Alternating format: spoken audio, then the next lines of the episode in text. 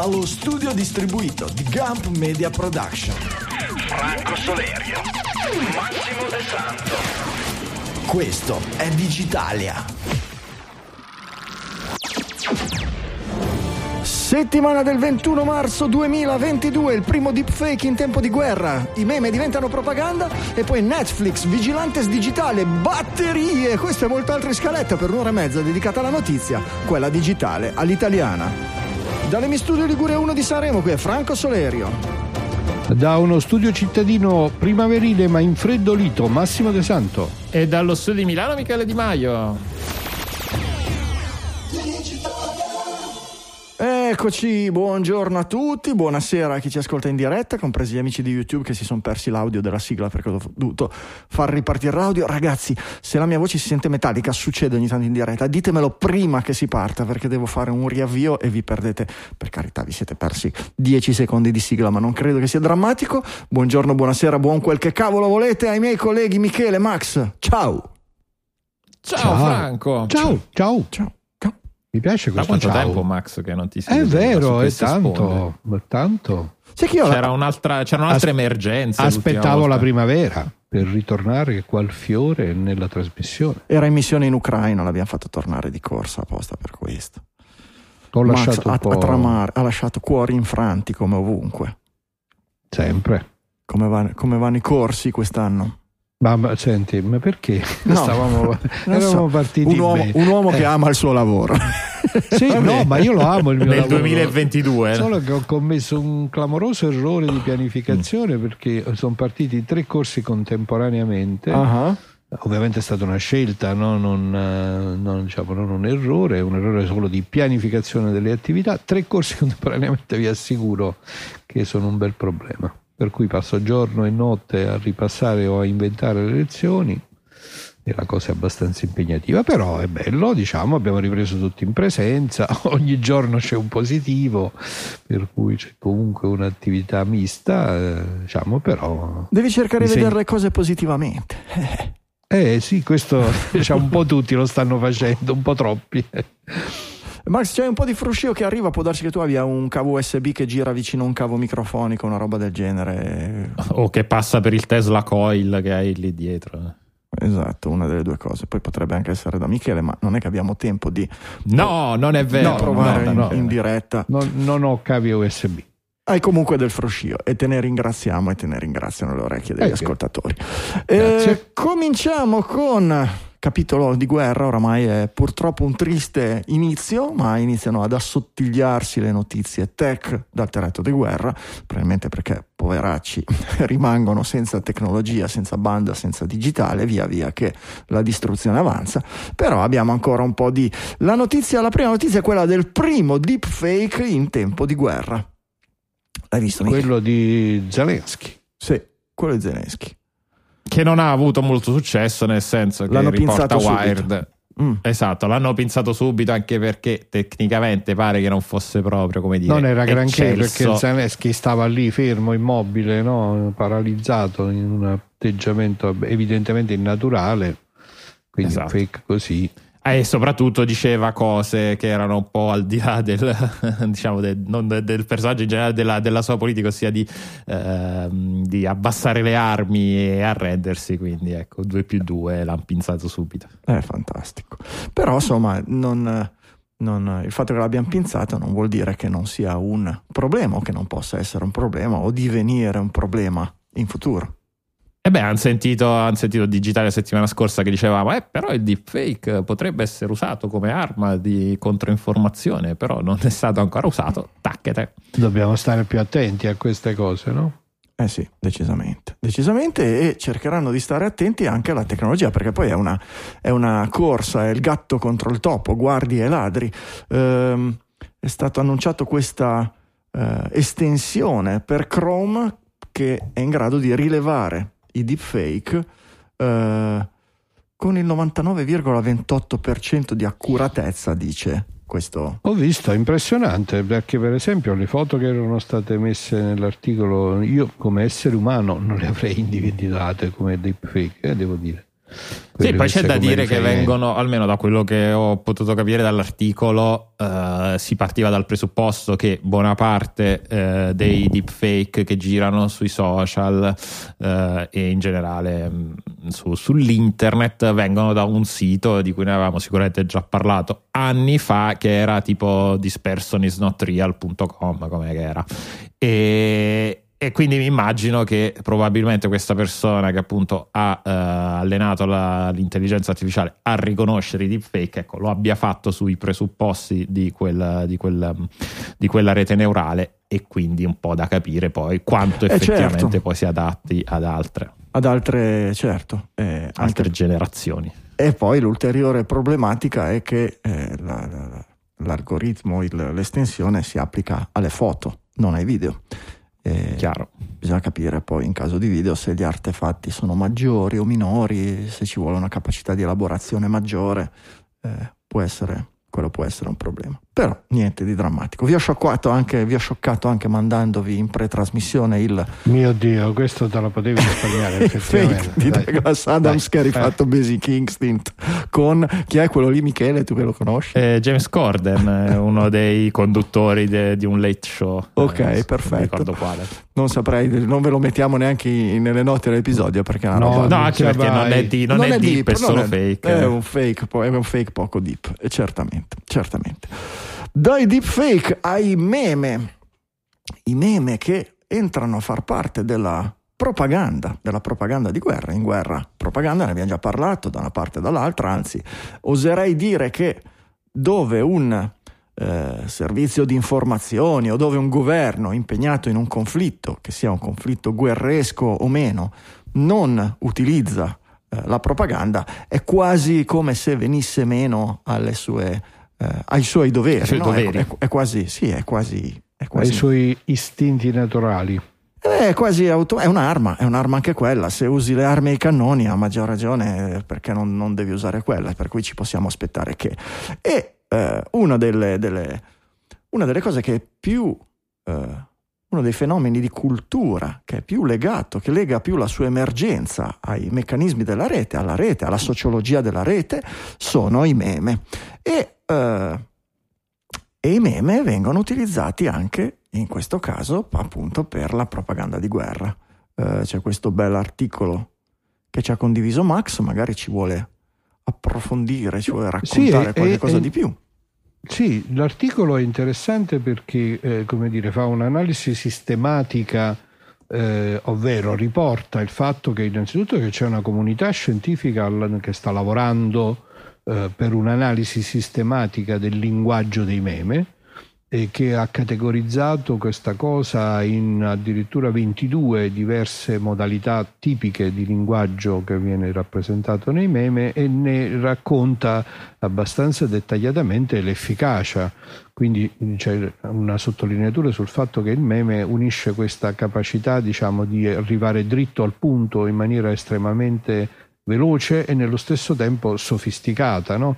perché sfrutta anche molto questo famoso effetto di autobiasing no? che abbiamo nel cervello, e cioè che il meme alla fine finisce col riportarti alle idee che tu in qualche maniera già hai, e lo fa in maniera diretta, veloce e senza che uno possa fermarsi troppo a pensare. Mi ha colpito molto nell'articolo c'è questo esempio in cui c'è questo montaggio, un meme che è costituito fondamentalmente da due fotografie, una di Truman, il presidente americano famoso, che dice non puoi arricchirti in politica a meno che tu non sia un imbroglione, e sotto c'è la coppia Clinton, Bill e Hillary, che dice lo sappiamo certo. che evidentemente è, no? è, un cioè, classico. È, è, proprio l'esempio classico di quello che è il meme, una cosa proprio fulminante che ti raggiunge all'istante sulla quale tu non pensi, che ti ferma subito a quella che è l'affermazione e che conferma la cosa che tu vuoi dire.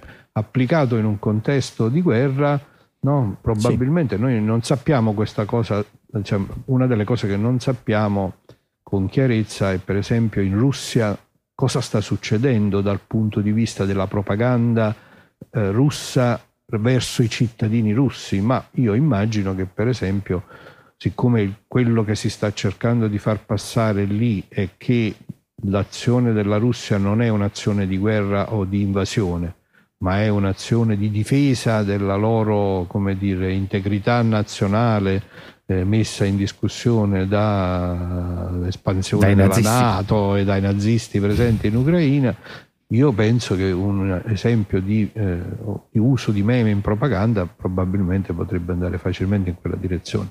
Eh no, infatti. E poi sono...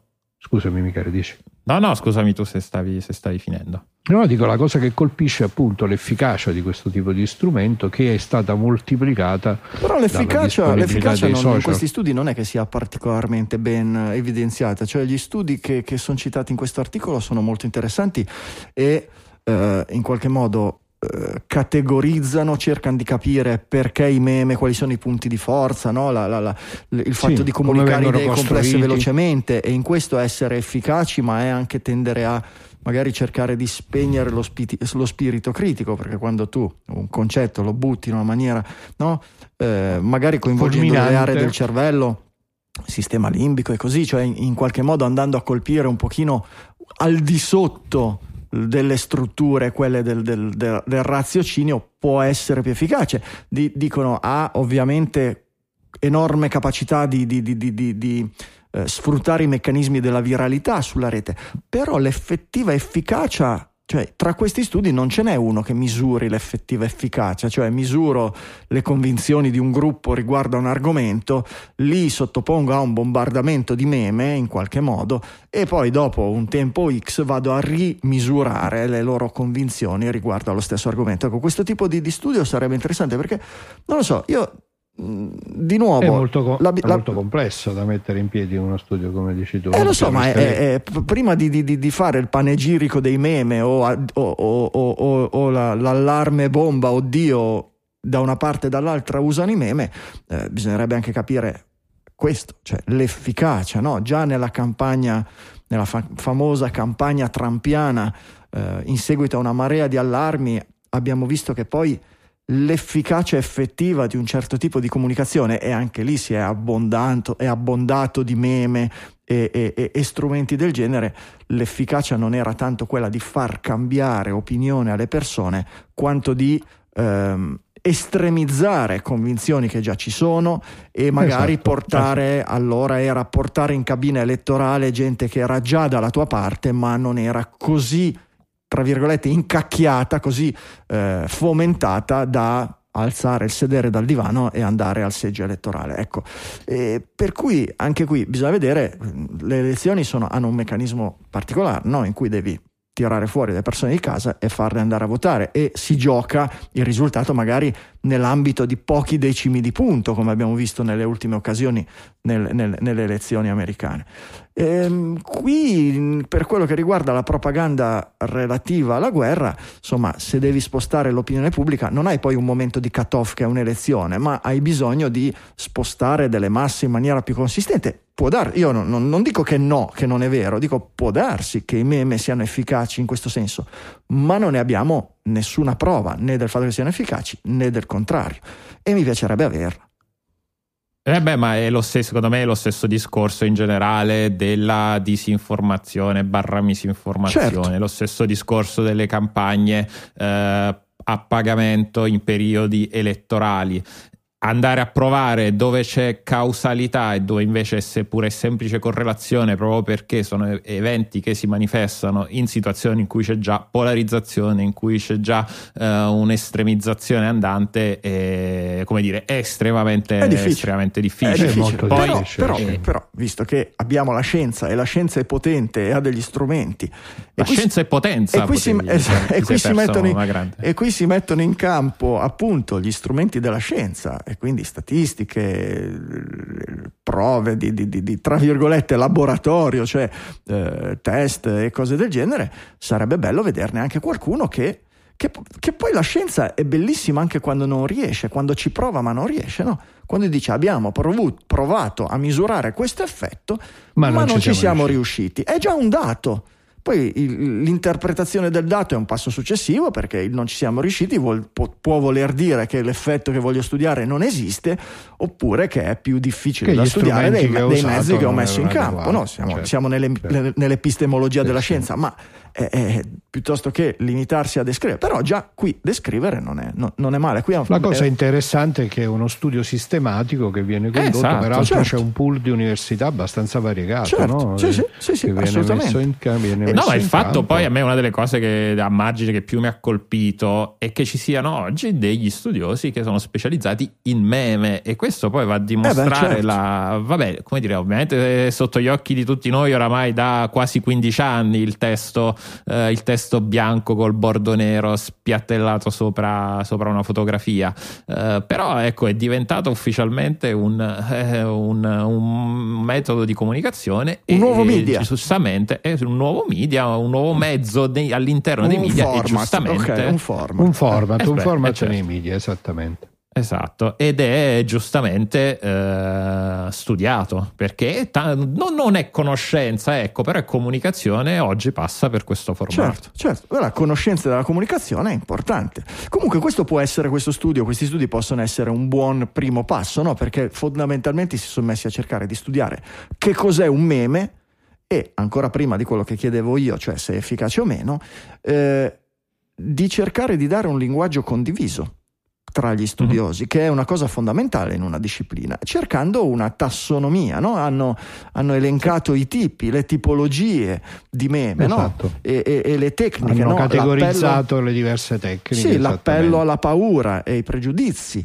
la oversimplification, la, la ipersemplificazione causale, cioè ass- eh beh, due righe. presumere che una causa singola o una ragione singola sia eh, responsabile da sola, magari in una situazione dove ci sono tantissime cause in gioco. Il la binarizzazione fot- delle soluzioni, in cui ti dicono che un problema complesso può avere esatto. solo una risposta di tipo bianco e nero. Quello, proprio quello il thought terminating cliché, cioè il cliché che blocca il pensiero, cioè far, frasi o parole che scoraggiano il pensiero critico. Il what... Anche perché poi il meme in sé, il meme in sé è come quasi se fosse una, cioè sfrutta una, una scorciatoia mentale perché sì. tu sai già quell'immagine, leggi la prima riga, leggi la seconda e senza che nessuno ti spieghi il contesto hai già capito qual è il, il concetto che, la, che, il creatore certo. vuole passare. Certo. Quindi è come se in parte spegnessi il cervello, come dicevate prima, un... va a forse ad agire a livello più basso di macchina ecco, rispetto a un pensiero di un articolo. E, è un costume. Vulcan mind trick, cioè è un trucco vulcaniano mentale, è un modo per, per, per certo, per, per... Potremmo applicarlo a Digitalia perché in realtà basta mm. prendere le foto della, ormai abbiamo preso questa abitudine che al termine della puntata ci sono queste foto che vengono sapientemente costruite, ci aggiungiamo sotto il doc ti dà lo shock e basta guardare le altre due facce e così si ha immediatamente la conferma di questo meme che in qualche maniera Fantastico. fotografa la situazione. Puoi diventare virale. Bravo. Non è un buon periodo per andare virale. No, assolutamente. Anticipiamo, anticipiamo sempre che il nostro esperto di media e di comunicazione ce lo chiede, di anticipare le orecchiette fresche, cioè di chiedervi di portare i vostri amici su Digitalia e di darvi i nostri contatti, Doc Franco, eh, Mickey Six e uh, Cylon Prof Cylon su Twitter, Prof. ma c'è l'account di Digitalia, Digitalia FM, e poi dite ai vostri amici, a parte Twitter, di cercare Digitalia su qualsiasi, su qualsiasi aggregatore, qualsiasi client per podcast o qualsiasi casella di ricerca in generalista o per video, YouTube, Twitch, quello che vogliono, trovano sempre noi. E se volete partecipare alla, alla, ai lavori della community, alla vita di community, digitalia.fm slash slack SLACK trovate nostra, la nostra chat multicanale molto viva e vivace, molto interessante. Ci sono angoli per tutto, per i makers, per le criptovalute, per le richieste di aiuto, il mercatino, insomma ce n'è, chi, chi più ne ha più ne metta. C'era, ce n'era anche una salvata, il Cylon Prof. Max, sei sì. salvo? No, non serve più sì, la sì, chat? Sì, sì, mi hanno salvato okay, perché tanto quando abbiamo iniziato il corso di IoT c'è stata una bella partecipazione, devo dire. Perfetto. Uh-huh. Ti, ti, riteniamo makers. salvato, vedi un altro, un altro successo nostra, del nostro Slack. E andando avanti, misinformazione. L'Australia obbligherà Big Tech a fornire i dati di come ha operato nel campo della misinformazione. Capisco bene il, il, il Michele, il, la sintesi dell'articolo? Sì, diciamo sì, eh, anche perché vabbè, la, l'articolo di Reuters non va troppo nel dettaglio, però parla di questa eh, autorità eh, nell'ordinamento australiano che si chiama l'Australian Communication and Media Authority, che eh, ha intenzione, ecco, come dicevi tu, di obbligare le eh, piattaforme a dare informazioni a eh, appunto a questa autorità relative a quello che loro fanno per eh, combattere la, la, misinformazione. Questo perché? Perché, secondo appunto questa agenzia, in pratica tre australiani su quattro hanno avuto esperienza di misinformazione relativa al discorso del Covid-19. Che poi per fare pivot con quello che dicevi prima, anche qui, ok, tre su quattro sono stati esposti, ma poi al, come dire, non sappiamo quale può essere stata effettivamente qual è la, stato l'effetto. Eh, esatto, qual è, stato, qual è stato l'effetto, non è stato Io sono, stato sono sempre un po' scettico su questi interventi delle autorità perché in che modo poi si può da un lato diciamo, imporre questa informazione corretta e correlarla con la misinformazione. Un po' complicato. Ma guarda, in questo caso non è tanto un tentativo, almeno da quello che si capisce dall'articolo, non è tanto un tentativo di andare a eh, moderare ulteriormente quello eh, che, che, passa per, uh, per, le piattaforme, quanto più uh, di rendere più trasparente, trasparente, quello che loro fanno in termini appunto di, di moderazione, che non è necessariamente una cosa, una cosa cattiva, ecco, perché comunque chiedere a Facebook quanti moderatori hai, quali post hai promosso o quale hai ah, certo. eh, ah, in questi demosso. Qual è, qual è della, de, come, non in italiano come si dice, non mi ricordo. Rimosso. Rimosso. No, rimo- no, non è rimosso, ridotto, il contrario di promosso, hai ridotto, ridotto la visibilità di, quale, cioè. ah, esatto, okay, di quali okay. post. E quello non è necessariamente una cosa, una quali cosa hai limitato, diciamo. Esatto. esatto.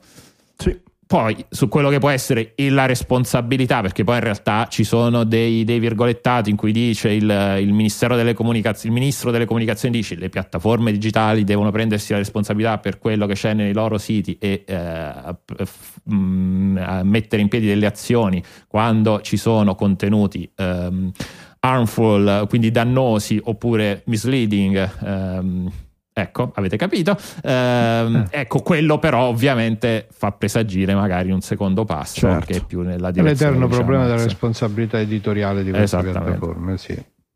Eh, sì, anche se sempre no, quando parli di responsabilità editoriale, nel caso di Big Tech c'è sempre l'equivoco. Siamo editori, no, non siamo editori, abbiamo esatto. responsabilità. No, no, in, in, molti paesi leggi pass through, se fai passare non hai responsabilità fino a un certo punto, ma i contenuti violenti invece li devi bloccare. Insomma, è un gran casino. I, i concetti precedenti di editore, di, di, di no, no, non si applicano non hanno più nessun certo. senso. Qui ci, Sono ci, cose ci... nuove queste, difficili inquadrarle eh, certo. con i concetti eh, vecchi. Sì, diciamo, diciamo, che in tanti, in tanti, altri ambiti del digitale i concetti vecchi si riescono a, eh, ad applicare, o quantomeno dai concetti vecchi e dalle leggi vecchie si riesce a risalire ai principi eh, morali eh, e ai principi culturali da cui sono discesi determinate leggi, determinati sì. comportamenti e si riescono a applicare magari con leggi nuove o modificando quelli esistenti a situazioni nuove.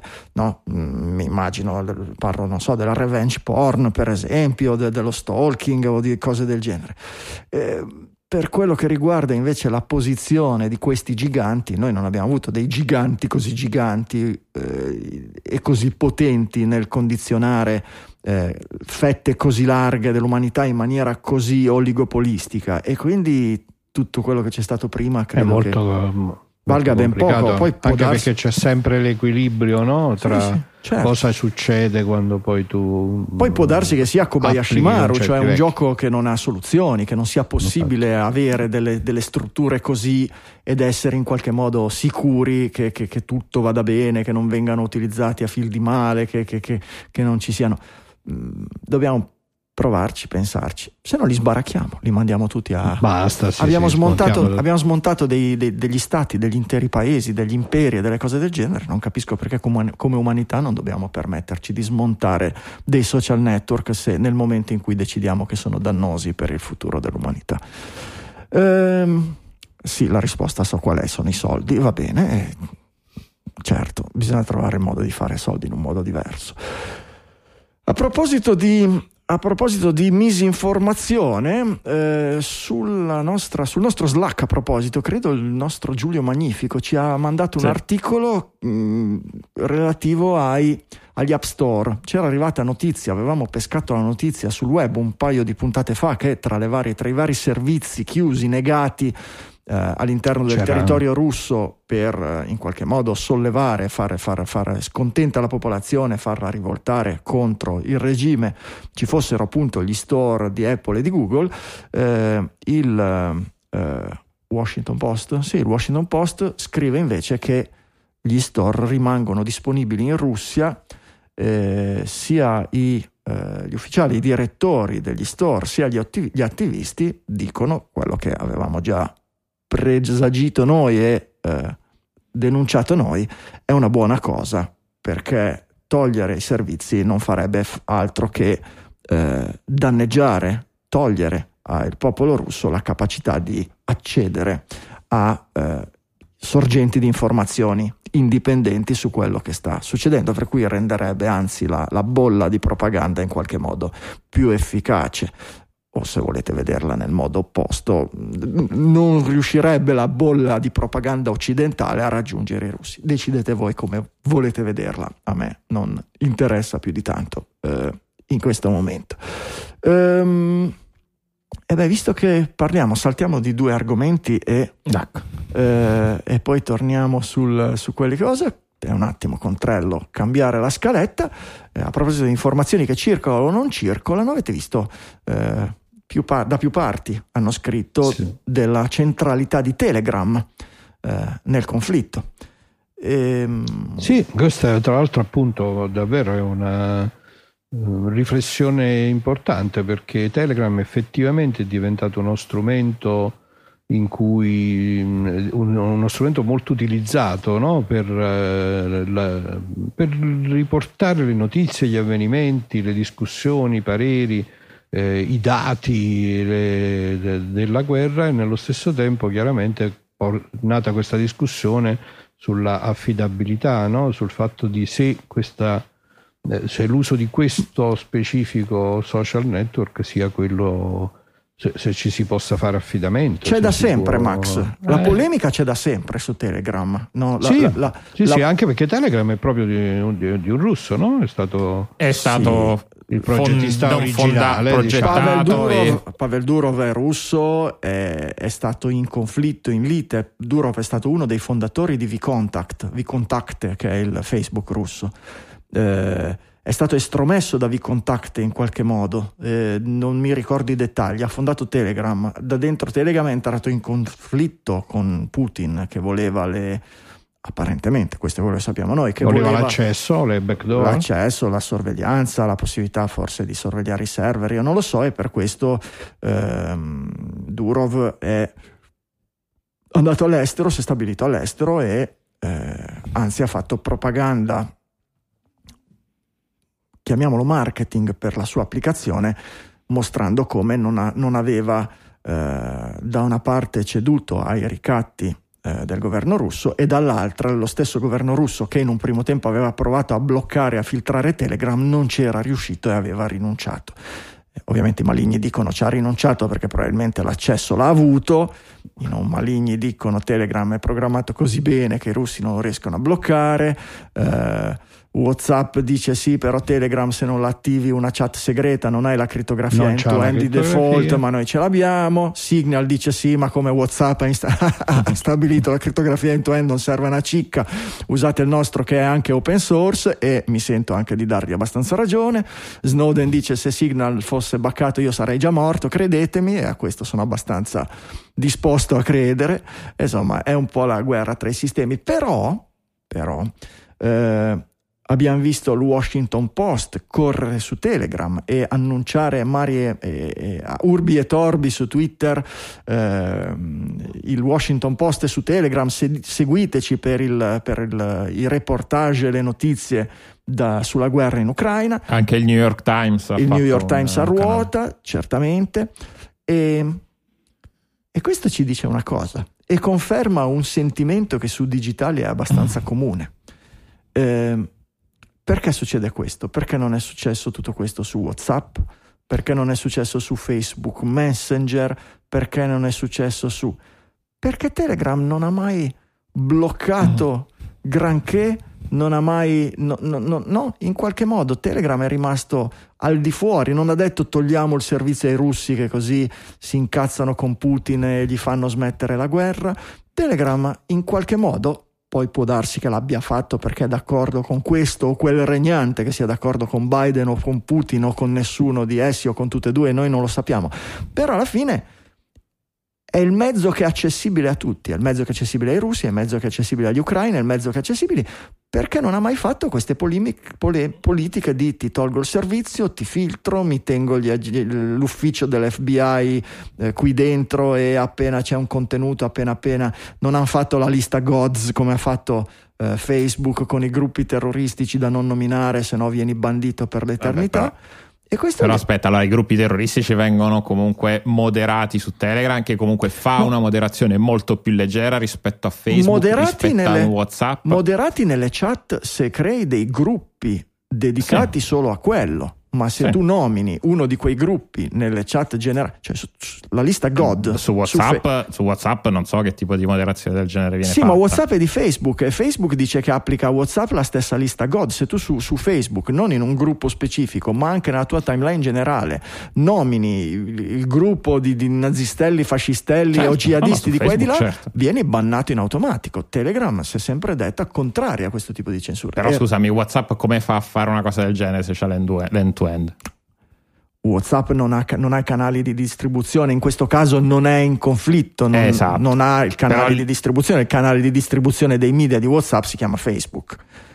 No, no, ma infatti lì secondo me allora, lì ci sono anche due ragioni. Una, tra virgolette, storica, nel senso che Telegram viene utilizzato proprio perché è nato da quella parte, in quella parte del mondo, è utilizzato, era utilizzato prima del, del conflitto più di, credo più di, di, WhatsApp sia in Ucraina che in, che in Russia, quindi uh-huh. era il nostro, il nostro, WhatsApp. E poi c'è un discorso che è quello che stai facendo tu, ossia di strumento. Telegram uno, ha, uno, ha, uno, ha, degli strumenti che sono molto molto più potenti di quelli di, di, di WhatsApp nella possibilità di creare dei gruppi, vero, nella pot- possibilità di creare dei digest, quindi diciamo dei gruppi dove tu segui, come se fosse un feed RSS, ecco, che è poi quello che stanno facendo i, che stanno facendo i, i, i quotidiani. Hai la possibilità di creare bot con menu, e, insomma, c'è un sacco di possibilità in più. E questo, secondo me, poi è uno dei grandi, come dire, noi possiamo Quindi dire. la vabbè, superiorità siamo... tecnologica, eh, esatto, la superiorità esatto, in termini di esatto. feature che, che, che, l'ha messo in questa posizione. Certo, ma se avesse avuto un tipo di, di, di politica come Facebook, di vicinanza a questo o a quel governo, o addirittura di censure, non avrebbe potuto potuto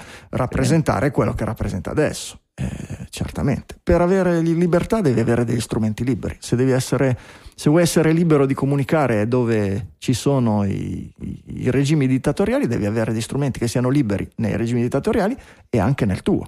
Se vuoi avere a casa tua un Facebook tutto pulito e fringuellino, senza niente che ti disturba, eccetera, nel momento in cui ti serve no, certo, a fare lavoro sporco, non lo puoi più utilizzare. Eh, questo è questo è indubbio. Poi che Telegram abbia tutte quelle tecnologie lì, bot e controbot e cose del genere, non, non, c'è, non c'è, assolutamente alcun dubbio.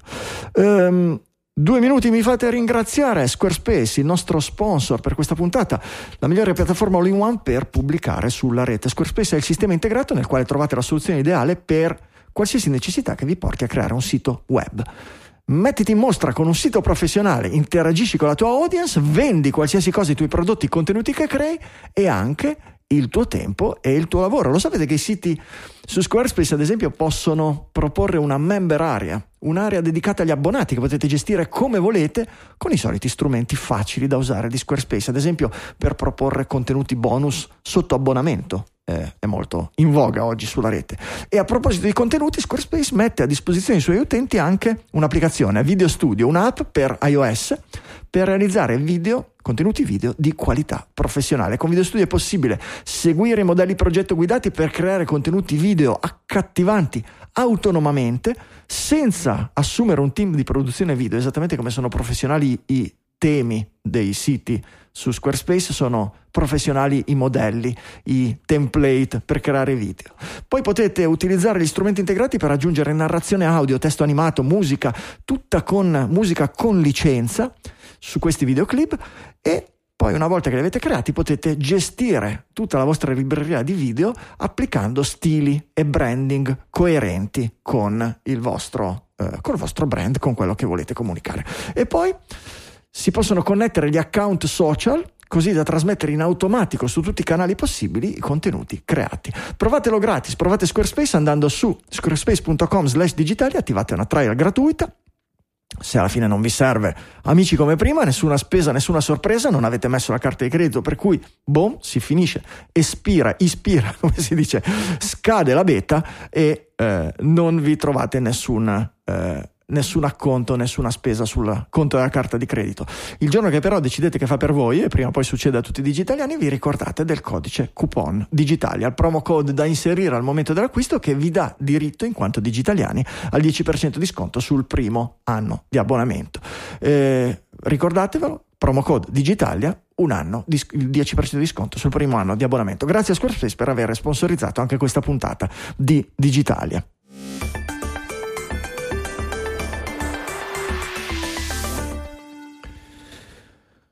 Privacy Ucraina aperta istruttoria su antivirus Kaspersky. Saranno verificate le modalità del trattamento dei dati degli italiani.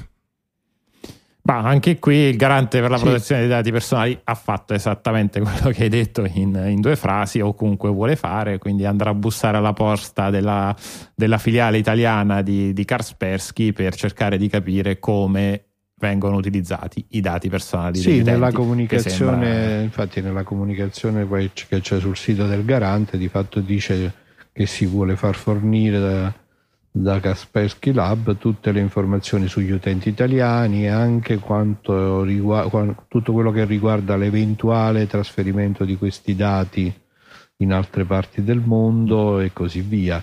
Io ripeto, l'ho detto prima in un contesto differente, eh, queste azioni da parte dei, delle autorità regolatorie sono più che ragionevoli. Sulla loro efficacia ho un po' di dubbi ce li ho. In che termini? Perché non, non vedi l'efficacia? Se loro se hanno accesso alle macchine, se hanno accesso ai Perché server, se, se hanno accesso... Beh certo, poi la eh, comunicazione... Hanno accesso? Può sì, nel senso, certo, poi fanno un backup per esempio, nastro, domanda, lo eh, mettono esatto, in mano eh. a una spia russa che glielo porta a Putin, eh, certo, però immagino sia uno degli approcci, no? sia uno delle... Intanto dice il garante, dice fatemi vedere, datemi delle garanzie, visto che sono il garante. Dopodiché a tutto il resto immagino penseranno i servizi segreti e cose del genere a, a sorvegliare eh, determinate attività, almeno per quello che succede sul territorio italiano e forse anche su quello straniero, visto che sono agenti segreti. Che bello fare l'agente eh, segreto. Perché James Bond mica lavorava solo a Londra. eh no, eh, anzi, e, anzi, e non si occupava di GDPR. Anzi, girava molto, per... ecco, esatto, eh, non si occupava di GDPR. Però avere insomma un'autorità, un garante, una, una figura pubblica, una struttura pubblica che, che si muove in tempi abbastanza rapidi con queste sensibilità rispetto a rispetto a quando abbiamo iniziato a fare digitali è un passo avanti sì, gigantesco, è una cosa se ne fregava niente a nessuno, effettivamente è così. Va bene. Eh, non so perché vi ho messo quell'articolo sulla, che è uscito oggi su. al ricatto. Eh, ah sì, riguardo alla privacy dei dati, no? oggi è uscito la, la, la, l'articolo che con la minaccia da parte dei, dei, credo dell'ambasciatore russo, comunque minaccia che arriva dalla Russia, italiani piantate di tirare la corda e di, di, di, agire contro il governo russo perché potremmo tirare fuori. Che cosa è successo quando sono arrivati in Italia le, gli aiuti per il covid dalla Russia qui dice che sono arrivati. gli aiuti tra virgolette. sì, sì diciamo poi appunto fa un po' ridere nel senso che, che eh, a me non fa tanto ridere. successo? A me non fa tanto ridere. 104 persone sono arrivate 28 medici 4 infermieri e gli altri probabilmente, anzi, cioè 70 militari. Militari, dei okay. quali quanti facenti parte dei servizi, anche lì nessuno lo sa, eccetera. Ma no, onestamente mi fa un po' ridere la minaccia, nel senso che, ok, e quando ti avessimo detto che c'è un. che cosa può essere successo. Beh, io sinceramente, che... vabbè, ci sono dei politici coinvolti. Sinceramente noi... Ah, per i politici, ok. Eh, sinceramente è la stessa arma che stiamo usando noi contro Putin, no? cerchiamo di ri- far rivoltare la, la, tua gente contro di te e, e, lui ci ripaga la stessa moneta. Effettivamente mai, mai giustificherei l- l'attacco di Putin e direi che ha fatto bene.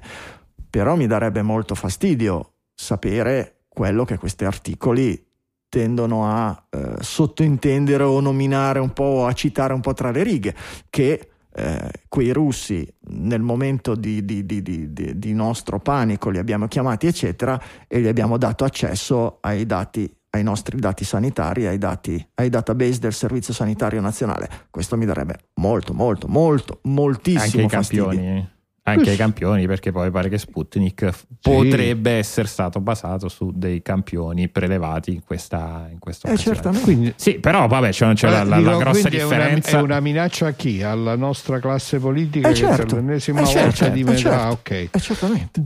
C'è anche da dire che, però, come dire, questa tematica che adesso sta venendo fuori era, puzzava già due anni fa. E comunque il fatto che fossero venuti più militari che medici già si sapeva. Il fatto che ci fosse una commissione più importante del governo di allora con eh, il buon Vladimiro eh, era comunque già abbastanza conosciuta, quindi questo metterebbe giusto una ciliegina sulla torta. Beh, ma Michele, Michele, torniamo ai meme. Per te mm. che, che, leggi e ti informi e che sei molto, molto accurato nel, nel, nell'andare a, a, a studiare e informarti su quello che succede, ma per quello che riguarda la massa, non sono così evidenti queste cose, queste contiguità e, e, e, questo tipo di, cioè nessuno ha scritto che noi quando eravamo senza mascherine e respiratori abbiamo detto sì portateci i respiratori, ecco questi sono le banche dati con tutti i dati sanitari degli italiani, quello tu lo sospetti. No, no questo è un dato sospetto, extra che prima non ecco, si sapeva. Ecco, eh, certo, certo, certo. certo. ed è una roba che insomma... Mh, non dico che è da corte marziale, ma quasi, cioè è da, è da, processo per direttissima. Da nessuna parte c'è scritto che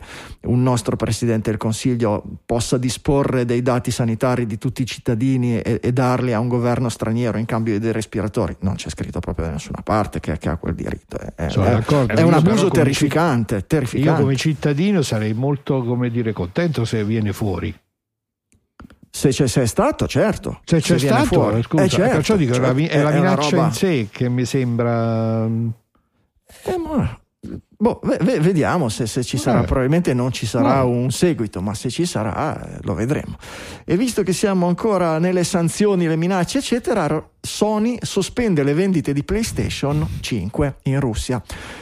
E tanto non ci sono quindi esatto perché cosa ha sospeso non, non, lo sappiamo appunto okay. dico, ho letto questa cosa dico, ma non le trovano nessuno da nessuna parte ma perché abbiamo le sanzioni anche noi Max ah ecco ma no, in realtà eh. Eh, in realtà poi questo, questo articolo l'avevo messo ra- eh. per, un altro, per un altro motivo poi okay. c'era anche il discorso che è quello di, mh, eh, degli, degli effetti di, mh, di, questa guerra poi nel mondo dei videogiochi perché Nintendo ha sospeso l'uscita di, del remake remake di Advance War 1 e 2 Reboot Camp per la Switch mm. perché eh, vabbè, oltre a essere un gioco, per chi non lo conoscesse, un gioco classico dell'epoca, boh, Game Boy Advance credo, eh, una specie di RPG a turni a tema bellico dove come dire c'è una, una nazione che fa la parte del cattivo di questo gioco che non è la Russia ma è molto molto simile alla diciamo, a, insomma, quando si prendevano elementi culturali eh, eh, certo. e, eh, e, sembrava molto la Russia, quindi la Nintendo poi ha deciso di, eh, non, di, di tenere il gioco in caldo. È pregiudizio, è pregiudizio. Chissà Stranger Things che deve uscire, abbiamo già visto nei trailer quella,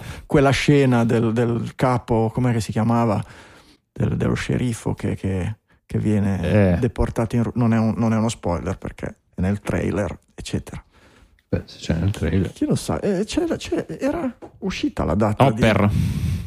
Popper. No, ma sì, dovrebbe uscire a, a brevissimo il, la nuova stagione che era già stata rimandata per il, per COVID. COVID. Per il COVID. Stranger Things, 67 giorni da oggi. Oh eh, yes. Tra due mesi. Oh yes. Oh yes, yes. E va bene. Eh, il gioco online il gioco online per bloccare i siti dell'esercito russo, anche questo mi mancava. Hanno eh, pubblicato un gioco online dei programmatori di Leopoli che fondamentalmente mentre giochi o anche semplicemente se lo lasci in esecuzione nel browser invia 20.000 richieste, credo in un'ora, sì, in un'ora, eh, verso i siti che utilizza l'esercito russo. Non saprei dirvi quali sono i siti che probabilmente Pornhub e robe del genere. Comunque, con tanti 180.000 utenti di diversi paesi si sono già collegati al gioco effettuando 288 miliardi di connessioni. Questo ovviamente risulta in un attacco di DOS. Eh, esatto, un denial of service, cioè praticamente è un invito a partecipare tutti a un bel denial of service. Il problema è esattamente quello che dicevi tu, ma quali sono i siti usati dall'esercito russo? esattamente, esattamente. Poi, poi, tu eh, ti metti a giocare con questo gioco, ti dice che serve a quello, in realtà critta, eh, mina bitcoin esatto, a nastro per, eh, certo, esatto. cose, cioè, ma queste cose tanto... Che è un po' quello che mi ha stupito a me, perché tu vai su playforukraine.live Io non ci sono andato, appunto... non ho provato. No, no, io... non ho provato. Vabbè, Michele è uno sperimentatore. Michele è un po' esatto, io sono sperimentatore, sono andato, il gioco Michele, è non 2048. ti sentiamo più, Michele. Michele cosa? Cos'è? I missili di precisione di Putin, poi ragazzi, attenzione. E, um, il gioco è 2048, quello che era, andato, era stato virale oramai un po' di anni fa, sai, quello che dovevi mm. mettere le, cade- le, caselle contigue con i multipli di, anzi le potenze di due, era diventato virale un po' di tempo fa finché non riempi tutta la board e fai il punteggio, fa il ah. punteggio uh. massimo. Quello uh. che mi ha stupito però è il fatto che tu basta appunto ti colleghi a questo sito e almeno e c'è un counter che va avanti, your attacks, eh, adesso ne ho... Adesso, Quanti poi, attacchi hai fatto Michele? Ne ho già fatti 11.000 durante la diretta digitale, ragazzi, non voglio responsabilità. domani sul Corriere della Sera Digitalia lancia l'attacco contro eh, Putin. Denial service contro... E però il fatto che insomma, il browser faccia una cosa del genere così senza prompt, senza niente, ecco, no, non è senza antivirus no, che si mobilitano, Windows Defender che dorme. Ciao Windows Defender. Eh sì. Eh sì. Ti ha un po' inquietato sta cosa di È un po' sì. Eh, sì. Va bene, e comunque non sono solo servizi che spariscono, non sono solo servizi che, che vengono negati in tempo di guerra, ma ci sono anche quelli che riemergono dalle ceneri, come Clubhouse. Ve lo ricordate Clubhouse? Sì, sì, bello Clubhouse. Noi ce lo siamo dimenticati, ma l'articolo sostiene che viceversa viene utilizzato no? da, da, diverse comunità anti-Russian, mm, anti, scusami, no anti-Russian, anti-war, anti-war, anti-war cioè, comunità, russe, in Russia. Comunità, eh, comunità russe opposte. Sì, perché eh, fondamentalmente di, di fa talmente diverso. cagare che i russi si sono dimenticati nessuno... di censurarlo. esatto. Beh, dai, poi in realtà è una piega della matrice interessante questa. No? Sì, sì, sì, sì. Ehm, è proprio quello, la piega della matrice è l'interstizio gibsoniano, no? Mm, dove, dove, dove si infila. È certo, dove il popolo, il sotterraneo e, e, e, clandestino si infila e trova dei mezzi per, per come dire, aggirare la censura e i blocchi, eccetera. Il fatto che venga utilizzato un sistema proprietario nell'interstizio stride molto. Io l'interstizio lo vedo molto come no, luogo di, di, di cultura. Eh, eh, cypherpunk, underground. Sono romantico, certo. Mi immagino questa cultura underground che sviluppa, che utilizza dei sistemi open per aggirare là, non che usano Clubhouse. Certo, con gli occhiali da sole davanti al PC, cappotti di pelle. Io mi ricordo Club... io Clubhouse lo associo a, a, ai miei amici giornalisti qui a Sanremo che, che, dibattono prima del Festival di Sanremo sulle novità e robe del genere, no, non all'interstizio dei ribelli durante la guerra russo-ucraina. Per la miseria su Clubhouse, però oh, ma nel senso che non ci credi? In tempo sì, che... ci credo, ci credo, eh, ci credo, ci credo. Ci credo. Eh. Stona da matti col mio l'idea romantica di, di, ribellismo, però ci sta. In tempo di guerra ogni buco è trincea, ci sta. E qui esatto. letteralmente. Ogni eh. app è galleria. Certo. Ogni app è galleria. Ogni app è galleria. Bella questa. Però guarda che club adesso io ho tolto un po' di polvere, ci sono rientrato in questa occasione. Il, la prima room che mi ha proposto era tra l'altro una room a tema, mh, tema, tema guerrafondaio, anzi vabbè, no, più no, contro, contro, la guerra. Eh, però boh, a, me, a, me, il formato comunque continua a piacere tanto e mh, ho visto anche meno spam rispetto magari a qualche mese, a qualche mese fa. Eh, ah, c'è, ero, non c'è tutta questa attività. Sono uscito però. da Clubhouse molto prima che arrivasse lo spam. per noia mortale. Vedo l'hai frequentato molto più a lungo tu. Eh, Avevi sì. frequentato anche gli spaces di Twitter a un certo punto. Continuo a frequentarli. Ah, continui certo, a frequentare spesso... e lo dici anche così in pubblico ah, di fronte a qualche certo. decina di migliaia di persone senza vergognarti. Va bene. Assolutamente sì, anzi spero che, nel, nel, spero che Twitter si muova a fare una pagina di perché il problema degli spaces oggi è che non, non, riesci, non puoi scoprire esatto e trovarli e a meno che non segui un account che fa partire o partecipa a uno space non riesci a trovarla. Quindi io, io no, io sono assolutamente pro questo metodo di Oh ragazzi, c'è chi gioca ancora a Kickoff 2 e chi utilizza Clubhouse nel Mica 2022, ragazzi. eh non, c'è, non, c'è, niente da fare. Michele, il mondo Vabbè, c'è chi fa retro avanti. gaming, c'è chi fa retro apping. retro apping, perfetto. Il mondo è bello perché è vario. È molto, molto vario. C'è chi fa retro upping. Ma... Qui manca Francesco, devo segnarmi io i titoli. Mm. E non è che posso dirteli e segnarli così. Eh certo, certo, tu cioè, crei, no, tu crei, io appunto, lo sappiamo. Una cosa sappiamo, è la creatività. Questo è un altro, tu crei io appunto. Io sono solo, ecco, ecco io, io sono solo appunto, uno scriba. sono solo uno scriba. Un giornalaio, come si dice oggi. Ecco. E di, di, Netflix, no, Crypto, prima, Crypto, Zelensky ha firmato la legge che legalizza i bitcoin in Ucraina. Sì, un po', vabbè, c'è una, mm, come dire, un, un comunicato stampa del Ministero della, uh, di qualcosa, di qualcosa, cioè ci sono ancora ministeri in Ucraina, uh, sì. c'è, c'è ancora un, un ministero uh, che dice questo e poco altro, eh, che comunque la, il Bitcoin avrà comunque un qualche tipo di protezione, chi, chi usa Bitcoin avrà qualche tipo di eh, protezione, protezione, legale e da capire poi quella che sarà effettivamente come dire la, la, messa a terra, quindi come poi oggi in un'economia di guerra dove mancano poi anche connessioni e, mm, e anche gli strumenti, gli strumenti stessi, gli smartphone, come si possa pensare di utilizzare il bitcoin, ecco, se non per trasferire denaro. Ecco. Certamente, certamente. Prima di lasciare il, le notizie di guerra, ci chiede Vito Palumbo sulla nostra sulla chat di, di, di, YouTube. Sarebbe interessante un vostro parere sul professor Orsini, un importante curriculum, ma che sta polarizzando la rete su un tema delicatissimo. Se ne sentiva il bisogno?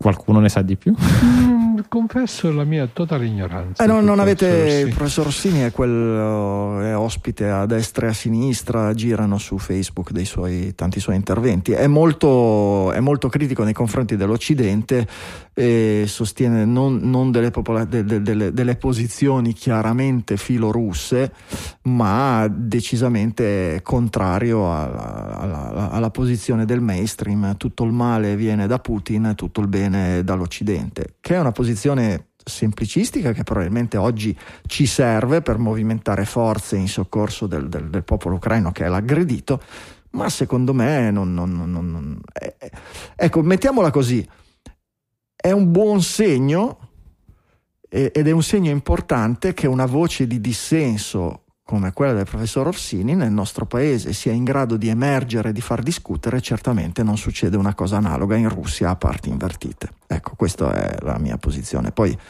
probabilmente, anzi sicuramente su quello che è lo scacchiere geopolitico ne sa più il professor Orsini da una parte e i professori che discettano contro di lui dall'altra di quanto ne possiamo sapere noi su Digitalia e studiare nel corso di una vita, per cui la, lasciamoli discettare in pace e poi ognuno si fa la sua idea. Tu cogli, cogli, il positivo del fatto che appunto noi comunque, qualunque siano le considerazioni che possiamo fare sì. sul nostro sistema, Beh, lo, prob- spazio per, lo, spazio per, il dialogo di posizioni differenti c'è.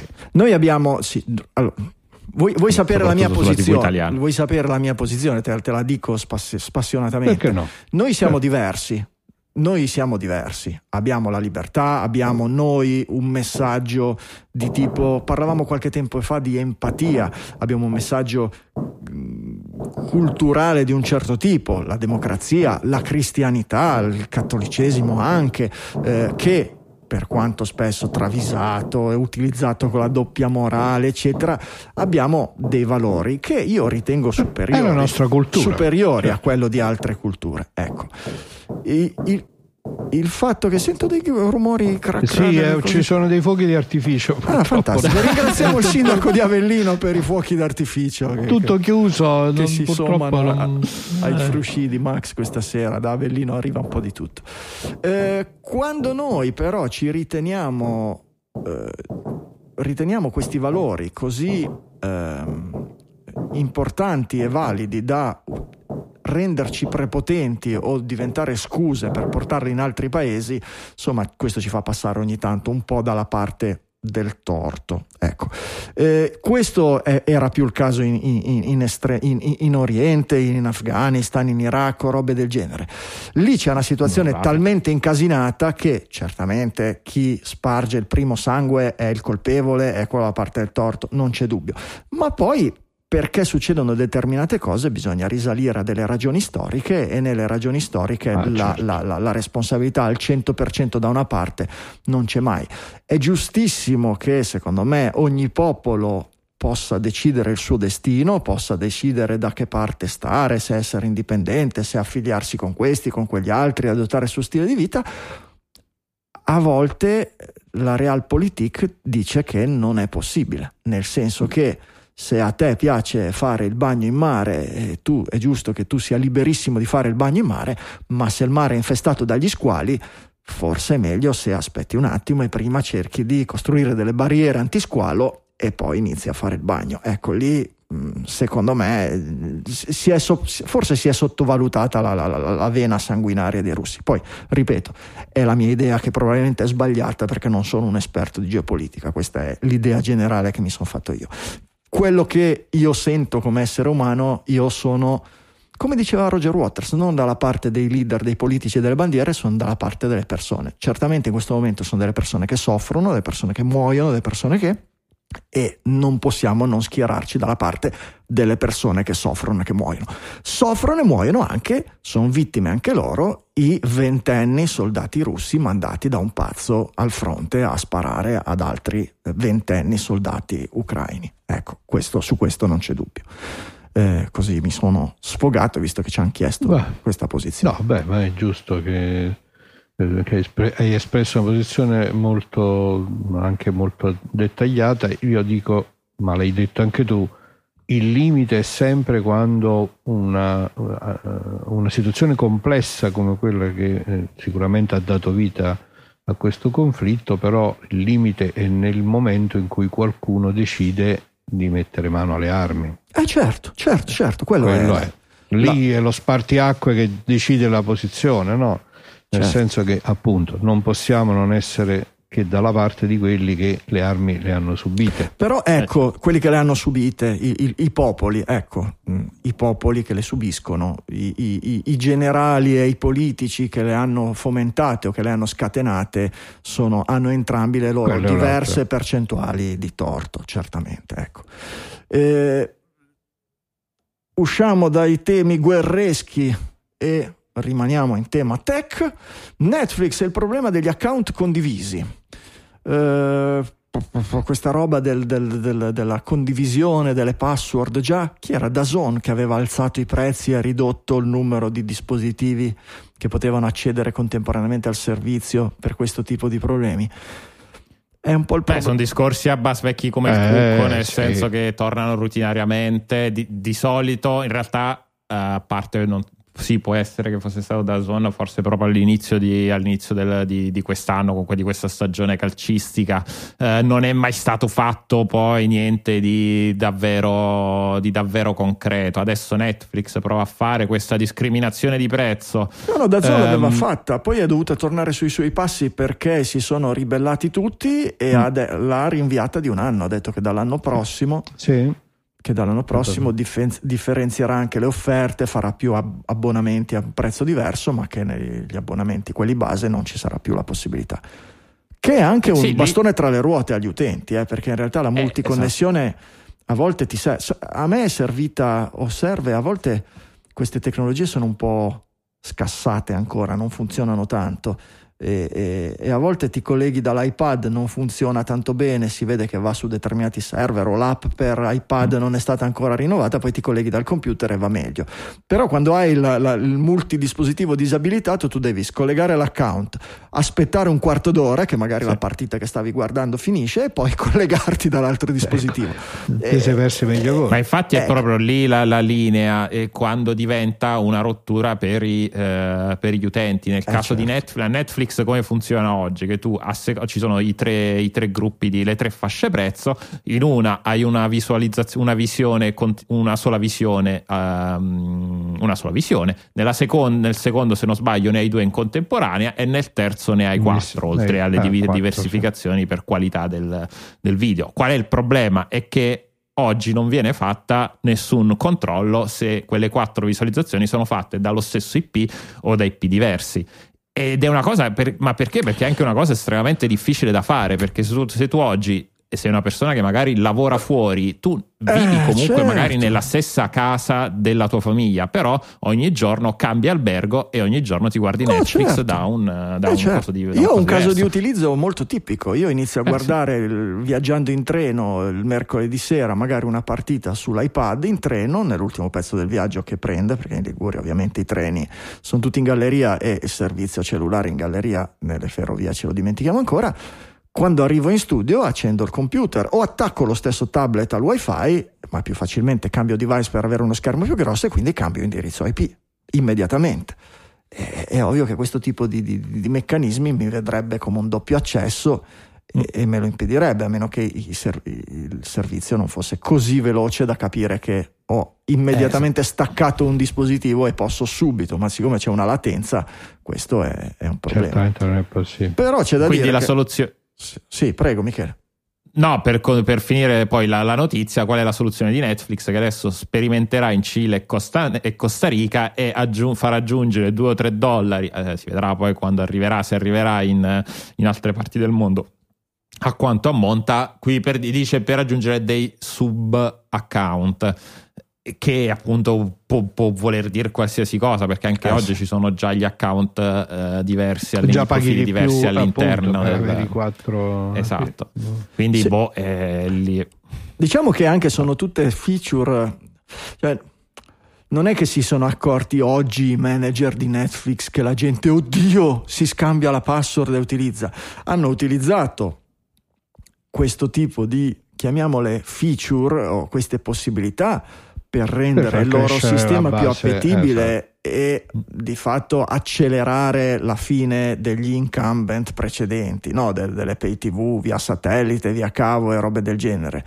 E nel momento in cui adesso hanno fatto piazza pulita, dicono bene, adesso dobbiamo spremere i nostri utenti, iniziamo ad aumentare i prezzi, cosa già iniziata da qualche anno, e a ridurre le feature o a mettere determinate feature sotto ulteriore pagamento. Niente di nuovo sotto il sole. Sì, sì, la, la torta ha smesso comunque, ha, non ha smesso di crescere, però comunque è rallentata. È aumentata la competizione, quindi c'è sono... più gente che prende esatto la, la fetta. Come? Quindi è come per le telefoniche, ogni mese probabilmente hanno un flusso di in uscita, un flusso in, in entrata di, di, account. Ecco, è arrivato il momento di, di, di calare la, la scure sui, sui condivisori. Sicurezza, ma prima della sicurezza, produttori esecutivi, va, anticipiamoli che è già un'oretta di trasmissione.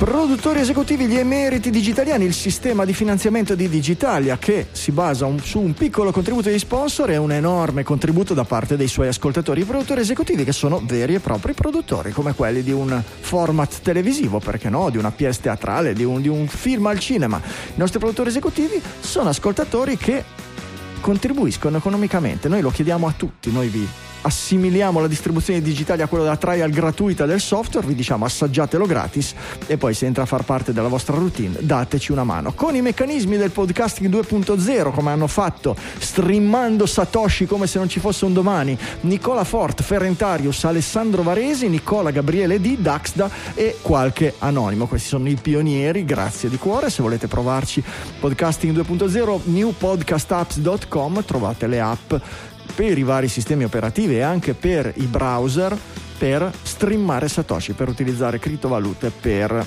eh, dare in cambio, restituire value for value, valore in cambio del valore ricevuto dal, dal, prodotto che noi costruiamo col sudore della nostra fronte.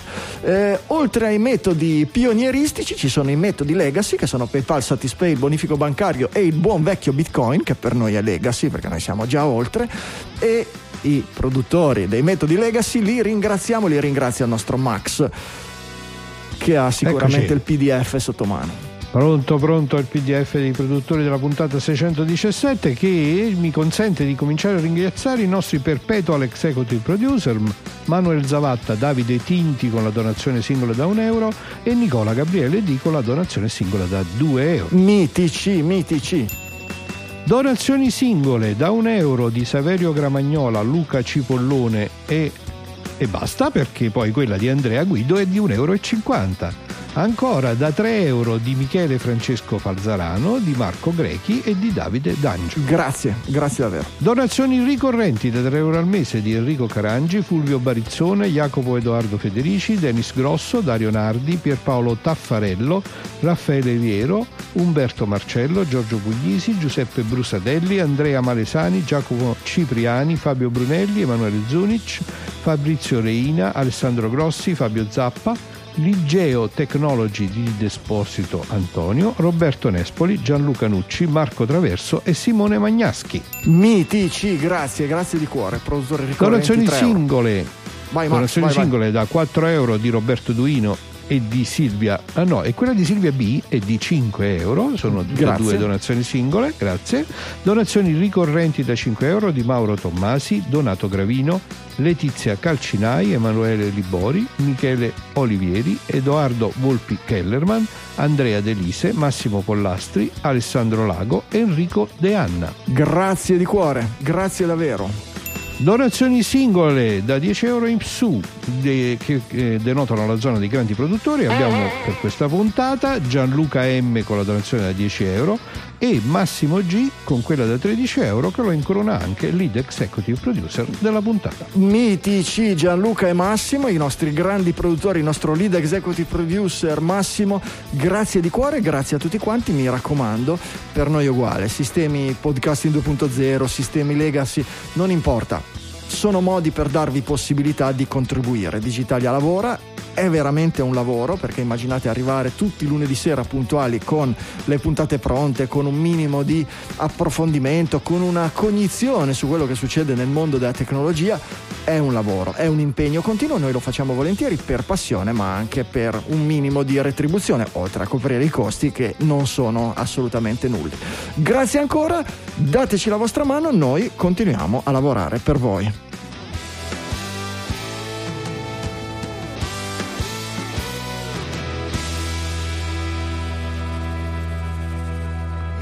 E allora, security. Che cos'è questo capitolo security? Citizen Planning to Trial on Demand Private Security in Chicago. Cioè, Citizen è questa, Citizen è una, ne avevamo già parlato, è un'applicazione di...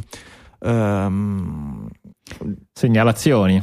Sì, eh, erano quelli che, sca- che, che, che, sorvegliano con gli scanner le bande della polizia e mandano le, ti mandano le notifiche se nella zona dove tu sei geolocalizzato eh, succedono dei casini, delle mm. rapine o delle cose del genere, vero? Sì, mi sa che ce ne sono varie feature, una è questa, l'altra è poi di, dire, di mh, mm, sorveglianza del quartiere, quindi poi eh, crowd, crowdsourced, hai la possibilità poi di segnalare cose che, che succedono.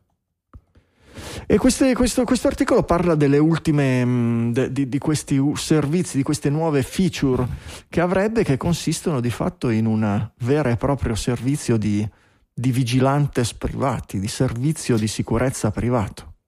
Cioè, sì, esatto. Quando succede un casino, in, in, invece di chiamare la, la, la, polizia, il 911, il 118, quello che è, eh, apri l'app, schiacci un tasto e la centrale ti manda un, un paio di un energumeni vigilante. dalle tue parti e sì, cose del genere.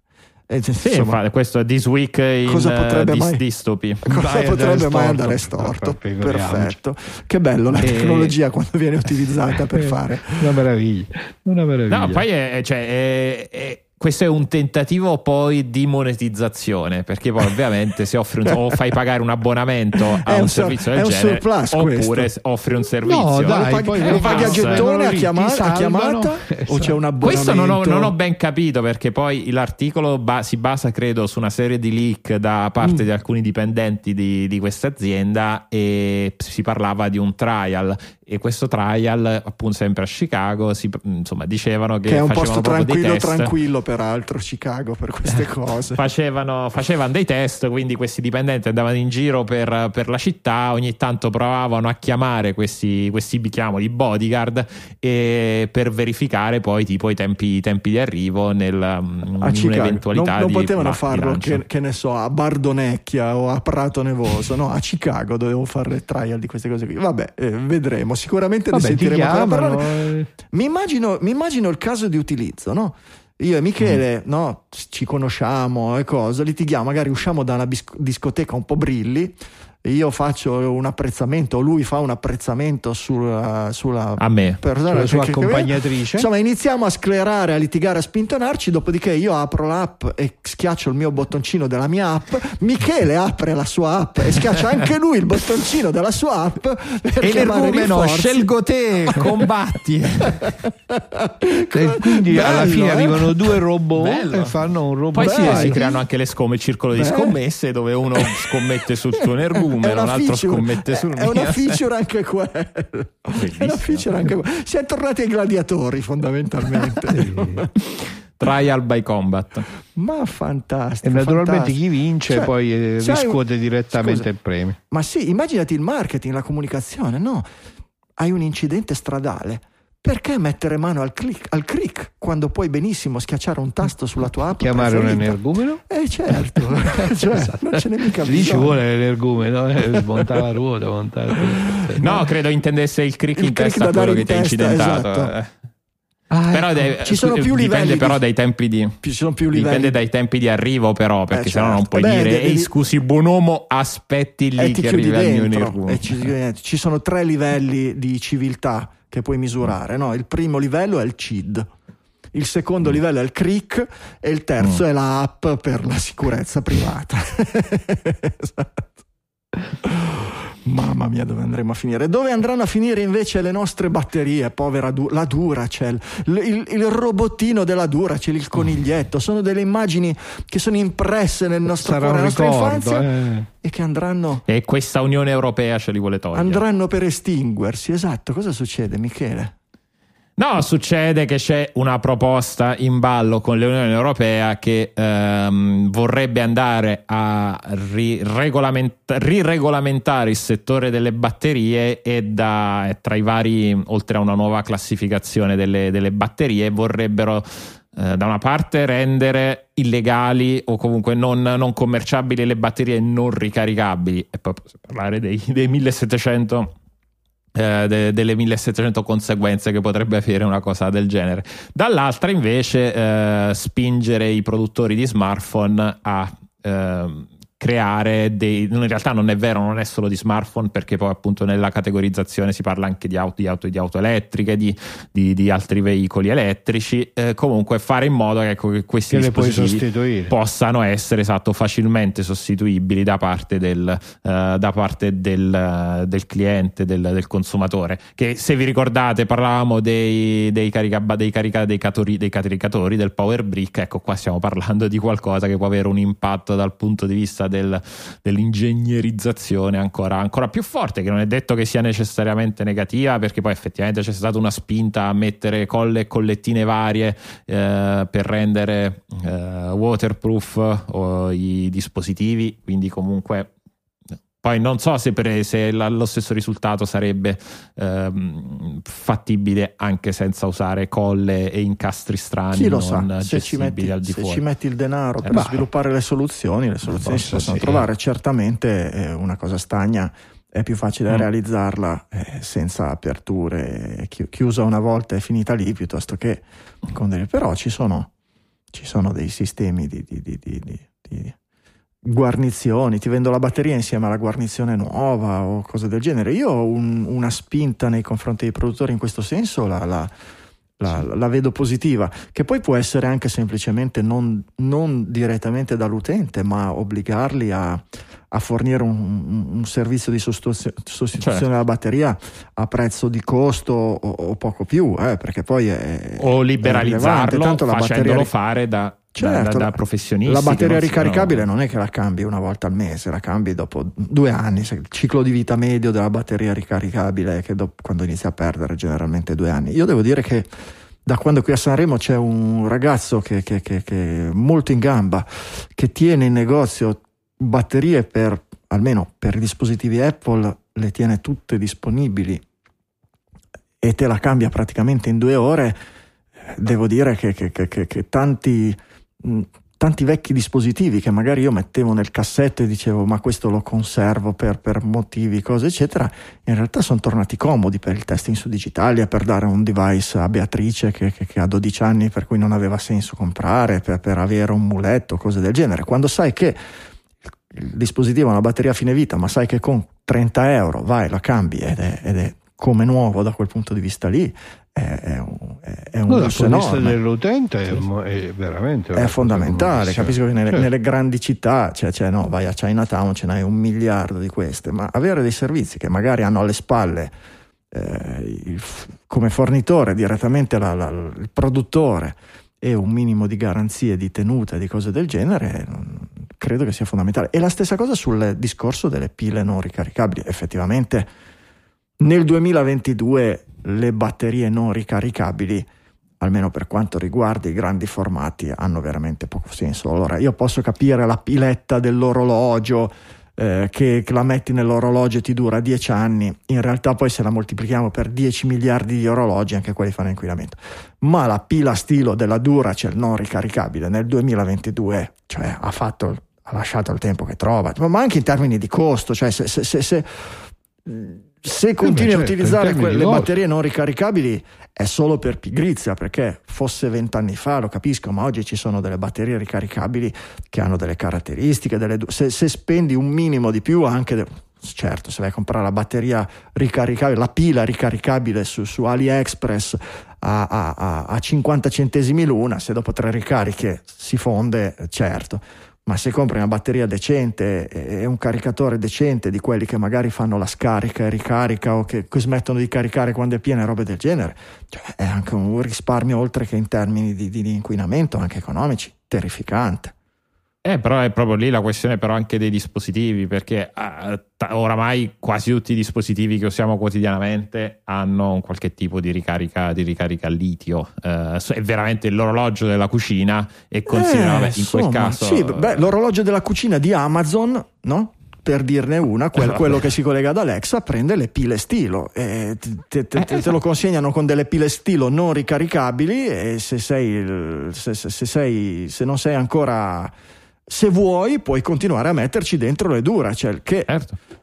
diventi povero perché durano un mese le batterie dentro, dentro l'Alexa Wall Clock per cui diventi povero rapidamente però dico cioè visto che a livello di funzionalità c'è un, una differenza di picco, non so se è ancora vero, una, un tempo le, le, le, da nuove le batterie non ricaricabili da, danno un, un, un, po' più di voltaggio di quelle ricaricabili completamente ricaricate, hanno dei profili di erogazione diversi, io non lo so, so che c'è una minima differenza, ma se obblighi i produttori dei dispositivi a in qualche modo produrre per le pile ricaricabili anche dove vuoi f- continuare a usare le pile, che male c'è? Cioè, mh, i produttori si adeguano e, sviluppano dei dispositivi che siano ben compatibili con le pile. Capi- capi- capitato anche voi ogni tanto di avere dei dispositivi che ti dicevano non utilizzare le pile ricaricabili, utilizza solo delle normali pile alcaline o robe del genere. Non Ma ultimamente. Tipo io adesso, se non ricordo male, io avevo no, delle poche cose che ho a stilo e sono i Tado, il, termo, il termostato, sì. e se non sbaglio, da qualche parte avevo letto che non era consigliabile utilizzare quelle, uh, quelle ricaricabili proprio perché hanno delle, delle, performance, uh, delle performance inferiori uh, a, livello di, a, livello di, durata. Poi, vabbè, alla fine le carico, una, le, le, le cambio una volta l'anno. Però ecco, è l'unico, quello è il telecomando della televisione. Eh sì, ma dico, cioè, Che motivo Beh, c'è di non utilizzare? Che io no, abbia capisci? trovato Ecco. scritto di non utilizzarle, mm, a me non è mai capitato. Sì, in determinati dispositivi c'è scritto, ha ragione Michele, eh, nei dispositivi dove non per caratteristiche tecniche pure di funzionamento elettrico, in passato sì, ho letto anche cose del genere, ma ultimamente lo trovi in dispositivi dove eh, l'utilizzo eh, di, una, di una- una batteria con una durata ridotta può essere, può essere pericolosa. Ad esempio c'è scritto sui... ehm, sui dispositivi di rilevamento nel fu- da noi sono poco diffusi, negli Stati Uniti sono obbligatori Sì. e quindi ce li hanno tutti. I dispositivi di rilevamento del fumo domestico, ci sono, Ah, mo- molti sono ok. a batteria.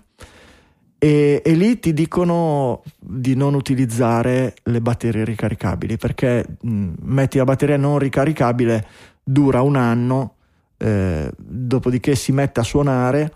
eh, quando suona, ecco, c'è anche un motivo, vedi che pian piano mi, mi- mi ricordo, ne, ne ho sentito parlare in qualche podcast, tra l'altro. Eh, fondamentalmente, quando è che suona il dispositivo che ti dice che la batteria è scarica? Quando l'erogazione in volt è, è- è minore, man mano che si Certo. scarica la, la cosa. La pila non ricaricabile, questo- questa diminuzione è più graduale. Per cui quando inizia l'allarme, inizia a fare beep beep beep, eh, ogni metti tre per- minuti, lo fa magari per tre giorni o per una settimana beep beep e quindi te ne accorgi.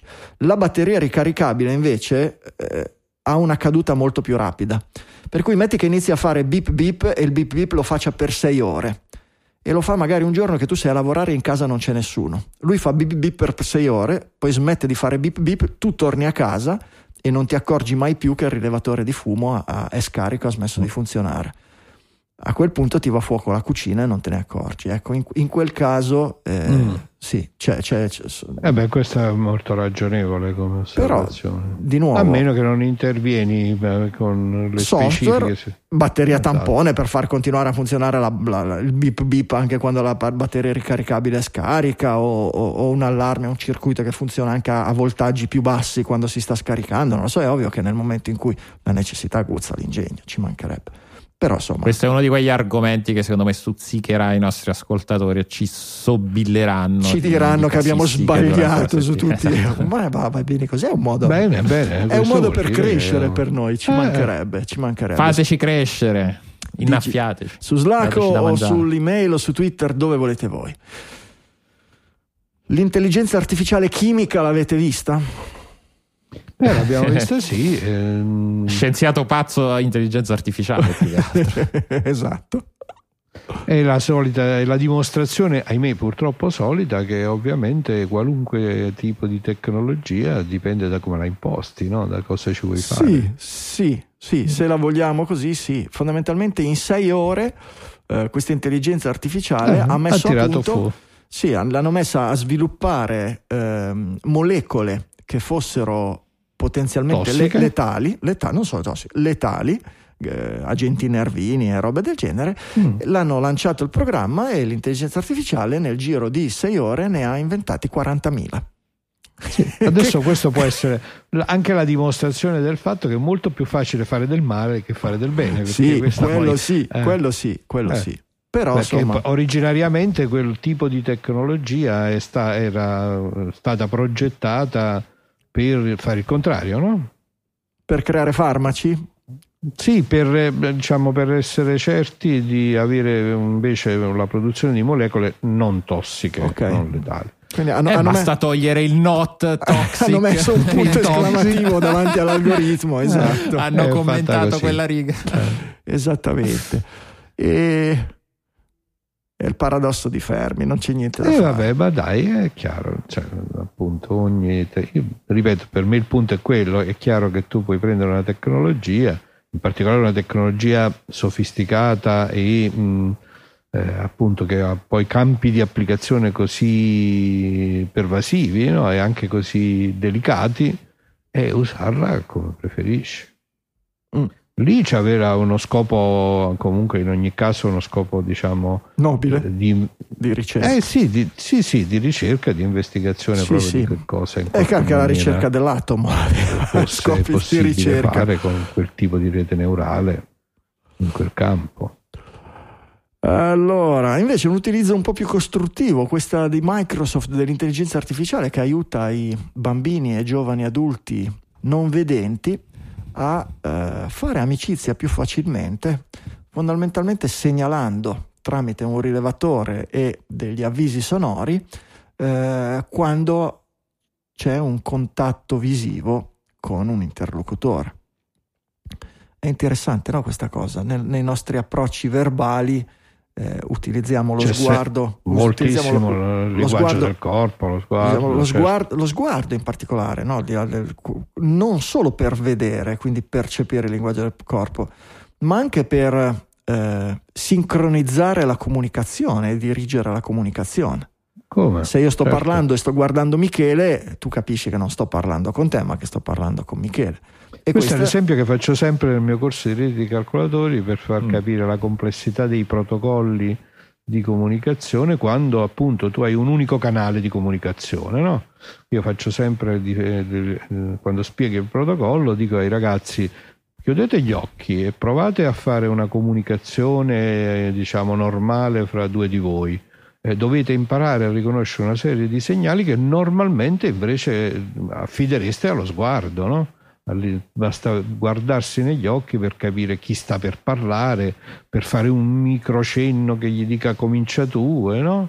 È esattamente questa la situazione. Per cui se è possibile usare l'intelligenza artificiale per dare questa tipologia di segnali addizionali a persone Bello, che invece hanno problemi di vista, sì. è molto interessante. Sì. Ma speriamo che semplicemente non rimanga un PR stunt di Microsoft come spesso questi, pro, questi progetti speriamo di, di CSR. No. Speriamo veramente eh. di no. Eh, certo, certo. E invece l'intelligenza artificiale sta cambiando il poker. Ma questo, questo però l'hai messo alla, questo eh. l'hai messo alla fine. Eh. Sì. Mi state dicendo che non siete preparati? Stasera, Compito a sorpresa. Ma, ma, ma, scusa, ma non, mi ricordo che ne avevamo già parlato di questo fatto, no? che c'erano questi software super sofisticati. Che Beh, questi sono maniera... software che utilizzano eh. i professionisti che non possono per simulare utilizzare... le partite, no? No, no, no, no, no. questo no? software qui non può, eh, viene eh, addestrato facendogli giocare miliardi e miliardi di partite, ma ovviamente non li possono utilizzare durante le partite eh, per professionisti, eccetera. Allora hanno questi software che analizzano il ehm, eh, il prima e il dopo la partita. Non capisco perché il prima, perché nel poker il, il, il, il mazzo eh, è vergine no? all'inizio, non è come il blackjack che ogni, ogni mano inizia con un, con un mazzo già in parte consumato dalle giocate precedenti. Nel, nel poker ogni, ogni, ogni giocata si, si, parte da zero sì, col, col mazzo mischiato. Però qui dice che viene utilizzata nel prima e nel dopo per poi dare una strategia eh, al, al, al, giocatore di poker. Magari qualche, qualcuno eh, in questo senso dicevo simulato, no? che poi questa analisi ti porta in qualche maniera ad avere un'accumulazione di esperienza su quelle che sono le possibili sì, ma non, mi capisco, gioco, non capisco no? come. Cioè, Pio Solver si chiama. Si tratta di un software che sfrutta l'apprendimento automatico per indicare le mosse migliori da compiere a seconda delle carte sul tavolo e di quelle rimanenti nel mazzo. Prima di una partita oppure dopo, Ovviamente l'utilizzo di computer e altri eh, dispositivi è vietato durante i tornei. Prima di una partita oppure dopo, Davis inserisce tutti i dettagli di una mano in Pio Solver e poi imposta il programma da eseguire. In pochi istanti il software genera una strategia ottimale che ha sempre ragione ed è in grado di indicare la giocata migliore. Qui il, l'articolista, come lo, lo, chiamiamo articolista in senso dispregiativo, sì. Max, perdonami se ti rubo eh, il termine, diciamo, no, figurati, non è stato figurati. particolarmente esauriente, non, non, non, non ha proprio non ha proprio spiegato bene. Però, insomma, pare che questa... In un gioco come il poker, in cui le combinazioni numeriche e le probabilità sono estremamente importanti ai fini della vittoria, l'intelligenza artificiale riesce a analizzare in poco tempo le opzioni per il giocatore e indicare la scelta con le più alte possibilità di vincita. Vabbè, però come questo abbia cambiato il gioco dei professionisti non me l'hai dimostrato. Fondamentale per questo sviluppo è stato un algoritmo chiamato minimizzazione del rimpianto controfattuale. Segnatevelo, que- segnatevelo questo perché eh, se non sapete... Questo può essere utile anche nella vita di, di tutti i giorni, sì. un bel algoritmo di la minimizzazione, del la minimizzazione del rimpianto, poi di quello controfattuale soprattutto. Cioè, esatto. Sono quelle cose che quando vai a un colloquio quello, di lavoro non, non, puoi eh. non, non, tenere presente, no? E, Ma vabbè. Intuitivo. Buzzwords e basta. Avevano bisogno di riempire. Vabbè. Vabbè, il poker, sai, fa sempre gola. Tira no? sempre. Tira. E va bene. Ave- avete visto, avete visto la foto della, della spazio- Stazione Spaziale Internazionale contro la Luna? Contro Sì. la Luna. Sì, contro la Luna, nel senso, Che ha- su- sullo senso che sfondo passa passa, passa davanti davanti alla alla Luna. Luna e nella ripresa è Sì. contro la Luna. Chissà quanto era grande l'obiettivo. Molto, molto bella. Fantastica. È una bella. A me, a me di questa foto piace di più l'ingrandimento della Luna, di quanto bene si vedono i crateri della Luna, ancora di più dell'ombra della stazione spaziale. Però dicono che è il- foto, una delle foto dove è stata catturata con maggiore dettaglio la stazione st- spaziale internazionale. In realtà, ehm, foto del genere, in realtà ne ho già viste anche video. Se andate mh, Sì. negli osservatori, qui, a- qui vicino a Perinaldo ce n'è uno abbastanza famoso. D'estate è aperto al pubblico, prenoti alla sera, ti fanno vedere, eh, ti fanno usare i telescopi, ti fanno usare questi. Uno poi pensa ai telescopi, pensa al cannocchialone di Galileo, robe del genere. Ma in realtà hanno questi Ah. telescopi fighissimi, anche mh, senza parlare de- degli Hubble di robe del genere, ma anche nel. nel- nel- James Beh, Webb adesso. ma anche eh, beh, Ge- ci mancherebbe. James Webb, certamente, ma anche per i- gli amatori, per- per- per- che sono fondamentalmente questi telescopi con attaccato un sensore digitale collegati al computer, Sì. collegati a questi portatili. E contemporaneamente il portatile, oltre a ricevere, acquisire l'immagine, il video eh, dalla- dalla- dal telescopio, ehm, muove anche il, Il telescopio. il- telescopio, lo orienta continuamente, quindi ti, Certo. ti permette di seguire un Puoi, astro puoi e cose del genere. inseguire qualcosa. E esatto. qu- quando siamo sì, andati sì. ci hanno fatto proprio vedere il passaggio della stazione sta- spaziale internazionale a quei tempi e de- devo dire bello, bellissimo, Sa- sarebbe un altro hobby da coltivare, eh, a vivere in un posto poco illuminato e a averci dei soldi da buttare in una cosa Esatto. ulteriore. Esatto, poi nell'articolo c'è anche il, il nome del telescopio che è un CFF 200 mm APO Triplet Refractor ZWOASI 183 è un, un Mm. telescopio bello grosso. È grosso? Eh, Ce lo due- confermi? Detto, detto il, BG, il BGT, il bello grosso telescopio. Ma lo dici così a cazzo o ti, o ti intendi di queste cose qua? No, no, lo sto dicendo assolutamente a cazzo come tutte le cose che dico, evidente dico vita. Allora, fai, una dai. co- fai una cosa, Eh, sì. fai No, una la co- foto è grande, dalla foto è grande, è grande, grande, è una quanto grande il foto. telescopista. Per una foto eh, grande serve un telescopio ci vuole grande. un telescopio grande, Ecco, certo. Fai un copia e incolla, però, che, che quello lo sappiamo fare. Prova a vedere se trovi quanto, quanto costa un telescopio XY. Eh, no, no, non è è un'immagine, non è selezionabile. Eh, ah, non c'hai- 200. Col Mac potresti Eh no, farlo. no? C'ha- c'hai- il Mac non dovrebbe iniziare a riconoscere il testo anche nelle immagini per mettere di fare copia e incolla, una roba del genere. Vabbè. Da quando io Prova, ho un Mac? prova Ah, a digitare, prova a digitare su Amazon, a vedere se lo vendono su Amazon o su AliExpress il, Triplet. il mega telescopione. Reflector. Poi io ho anche una pessima memoria, quindi da- credo, per eh. andare da una tab all'altra, non me lo ricordo. ZWASI ZWASI 183. Vediamo. Ok, su.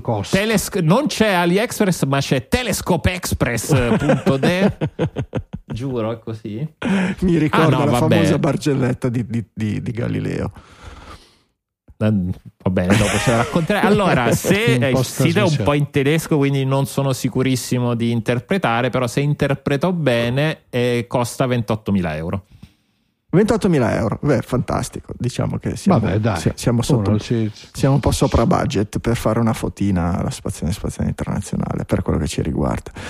Ci sono i nostri amici del forum astronautico e di Astronauticast che sicuramente sono più informati di noi su queste cose. E che gli stanno singuinando le orecchie in Eh, questo stanno momento. assolutamente, assolutamente. amici e colleghi. Anzi, potreste- potremmo fare uno speciale con Marco Zambianchi e compagnia sui telescopi digitali e robe del genere. Dove noi ascoltiamo solamente. Siamo Ovviamente. lì, Certo. oh, Vabbè, dai, facciamo facciamo delle domande e ascoltiamo estasiati. eh, eh, So- eh, sono argomenti che per il geek insomma sono, sono, sono- sfrucullano un po' la, la curiosità come peraltro le geniture multiple di Elon Musk che non fanno altro che sollecitare, solleticare il nostro- la nostra curiosità Eh. se non altro per la scelta dei nomi Extra Dark Siderul.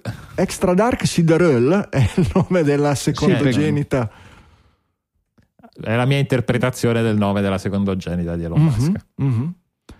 Non c'è un. um, un Ma secondogenita perché? Questo è scritto diventa padre per la settima volta. Sì, la secondogenita dalla nuova moglie, Dalla che, moglie che è la, la- Ah, la cantante ok. Ah, Grimes, ok, ok. Grimes, che è una tipa abbastanza particolare. La piccola ex Dark Siderul, e questo è il nome scelto dalla coppia, è nata lo scorso dicembre tramite maternità surrogata, perché ovviamente uno come Elon Musk che vuole andare su Marte non può fare i figli alla vecchia maniera, ci Normale, mancherebbe. ma ci mancherebbe. certo, eh, E anzi, chiaro. Vabbè, ma eh, pensare ma di magari non può la deturpare... moglie. Eh?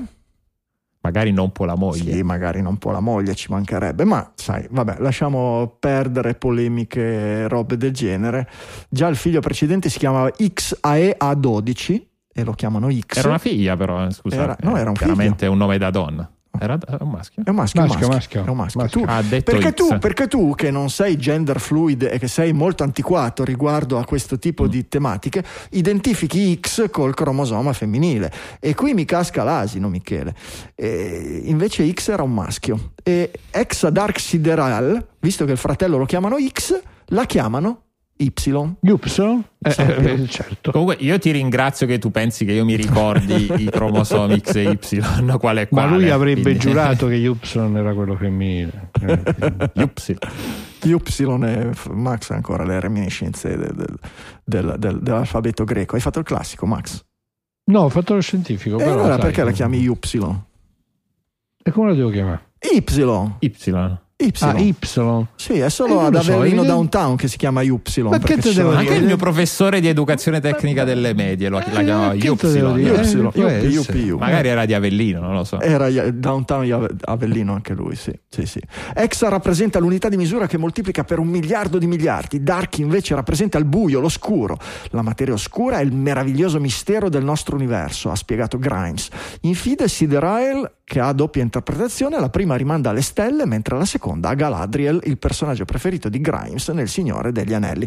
Questa gente qui fondamentalmente c'ha talmente tanto grano che si annoia un casino. Si annoiano un casino e devono... E devono- allora devono- dice dai, inventiamoci e devono trovare figlio. delle cose per solleticare. Beh, sono anche persone, oltre che ricoperte e che quindi hanno un po' tutte le cose, sono anche persone che intellettualmente molto vivaci, sono persone certamente con intelletto superiore. Vi, vi ricordate come Sherlock Holmes che si faceva di eroina perché diceva il mio Eh, cervello beh, sì. quando non ho da investigare si annoia e, e la noia è mortale, per cui io ho bisogno di farlo funzionare piuttosto delirando sotto E si l'eroina. la soluzione al e qui è la 7%. stessa cosa, sì, secondo me questi, questi cervelli così fini e superiori, eccetera, devono incasinarsi e, e devono spaccarsi la testa contro qualsiasi cosa, perché sennò, si- perché sennò si annoiano, per cui le maternità surrogate, i nomi assurdi, sparare decapotabili elettriche nello spazio e robe del genere.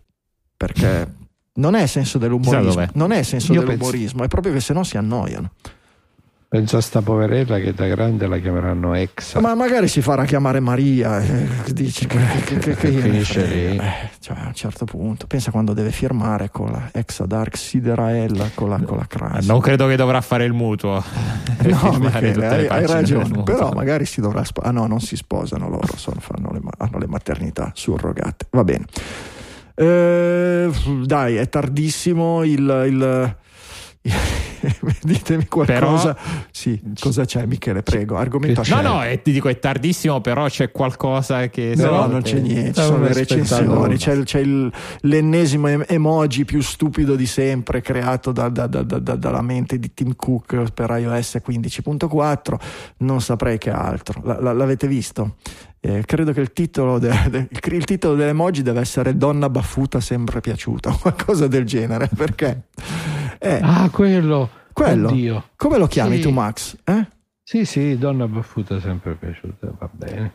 Eh, Però a me dà fastidio che c'hai il capello biondo e il baffo marrone. Eh, ti dà fastidio perché esatto perché non sei perché non sei hairstyle fluid tu Mm. cioè Eh sì, nei, sono- sono un nei po' tuoi classico. preconcetti uno se hai i capelli biondi deve avere i baffi biondi perché? Perché? Hai perché?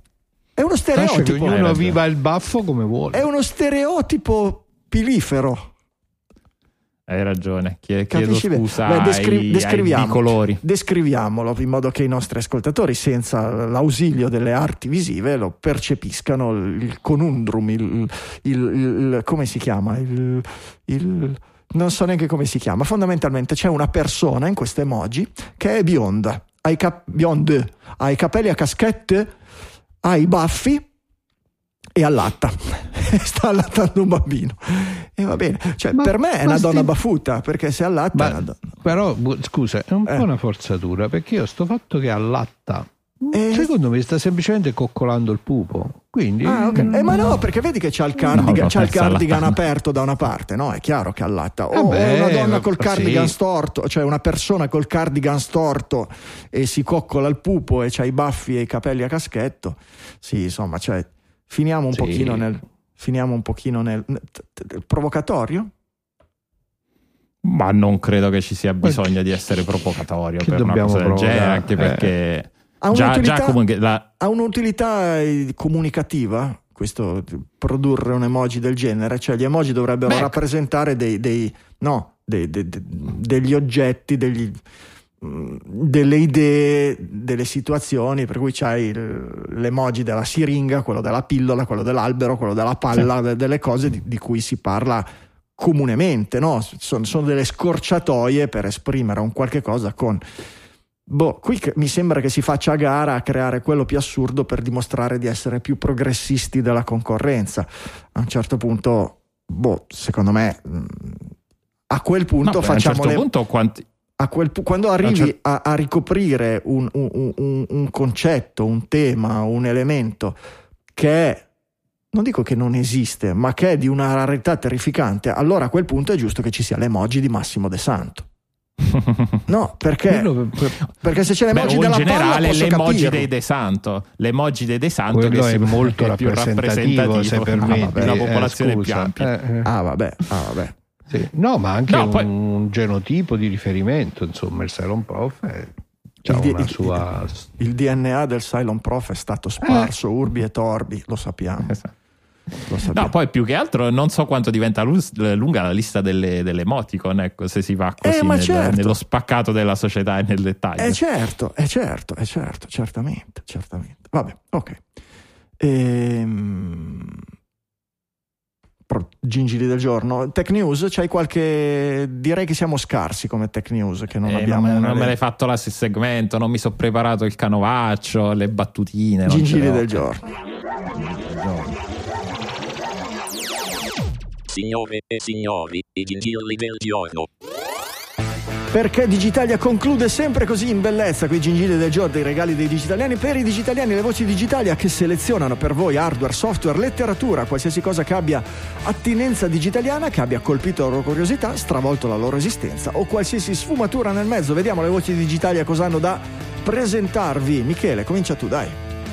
Allora, comincio con un account Instagram che si chiama Stooping underscore Milano che, eh, vabbè, per chi è stato a Milano l'avrà sicuramente notato, eh, è- è- innanzitutto è un gigillo che serve soltanto ai milanesi, eh, chi è stato a Milano l'avrà comunque notato, ma cose che succedono anche in altri comuni d'Italia, che ogni tanto sotto i portoni trovate degli arredamenti, dalla, dalla sedia a letteralmente un soggiorno una cucina, in attesa che poi passi quella che a Milano è l'AMSA che ritira, ti- ritira ecco, i, rifiuti, i rifiuti ingombranti. Questo account cosa fa? Va ad aggregare le segnalazioni di eh, oggetti lasciati in attesa dell'AMSA perché magari a qualcuno ecco, possano interessare eh, e, mm, e se, li, insomma, se li va a prendere prima che passino, passino nei turbini. Oramai un- comincia ad avere un discreto seguito, soprattutto da quando poi è stato segnalato dalla newsletter su Milano del Post e comunque fanno anche 3, 4, 5 post ogni giorno e insomma se li seguite magari vi serve vi servono le nuove sedie per la sala, ecco, le potete trovare su marciapiede. Cosa c'è di più bello del riciclo e del riutilizzo e dell'upcycle? Grande Michele che è per la recycling economy. Max, prego. Eccoci qua, con grande piacere aggiungo alla biblioteca digitaliana l'opera prima di un nostro fedele ascoltatore, Edoardo Volpi Kellerman, che allora. si è esibito nella scrittura di un romanzo di fantascienza intitolato The Monte Cristo Project che ha dentro di sé tutti i temi digitaliani che potete immaginare, una proiezione nel futuro eh, non molto non prossimo ma nemmeno lontanissimo, diciamo verso la fine di questo secolo, eh, con una avendo come cuore della storia la nascita della coscienza artificiale quindi una tematica veramente Bravo. simpatica ed interessante ed è pubblicato sui tipi di Delos Digital, quindi lo raccomando per dare anche veramente un po' di, diciamo, di, di, di visibilità a quest'opera di un nostro ascoltatore. Grande, in, in eh, cambio vogliamo... È anche produttore esecutivo, direi. È anche produttore è un produttore esecutivo, l'abbiamo certo, ringraziato proprio certo, nella puntata certo, odierna. Certo, grande, grandissimo, grazie. In cambio ti chiediamo Edoardo, nel, nel seguito del libro vogliamo che ci sia un personaggio personaggio per ognuno di noi, almeno una parte minore. Facci fare da comparsa in un tuo sì, romanzo sì. di fantascienza. Facci morire subito, naturalmente. diciamo, certo. Tre che passeggiano che poi immediatamente.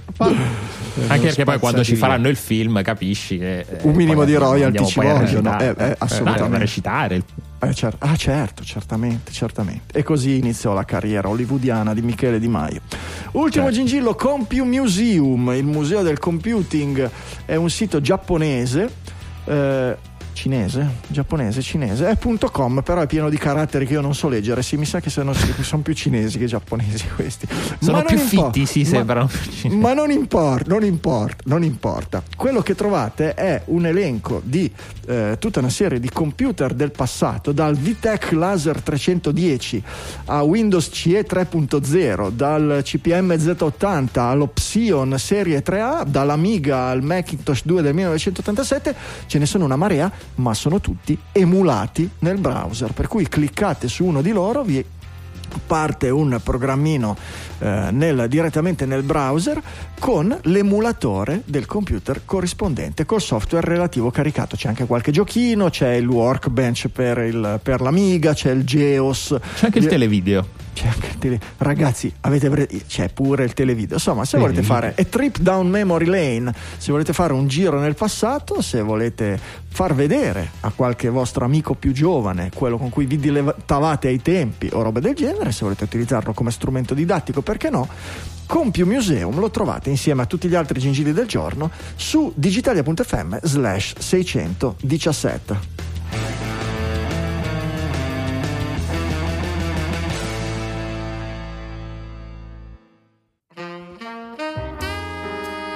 I gingilli lasciano spazio alle note finali, non ce ne sono molte, ve l'abbiamo già detto, le orecchiette fresche, portate i vostri amici che fate un piacere a loro, fate un piacere a noi, ma fate soprattutto bella figura, almeno noi speriamo di farvela fare. Noi produciamo tutti i lunedì sera, se volete in diretta, ci cogliete sul fatto, in audio, sul sito con le app dedicate, oppure video con YouTube e Twitch. E poi ovviamente il nostro sistema preferito di distribuzione che è quello del podcasting, quello della libertà, quello dove noi siamo nati.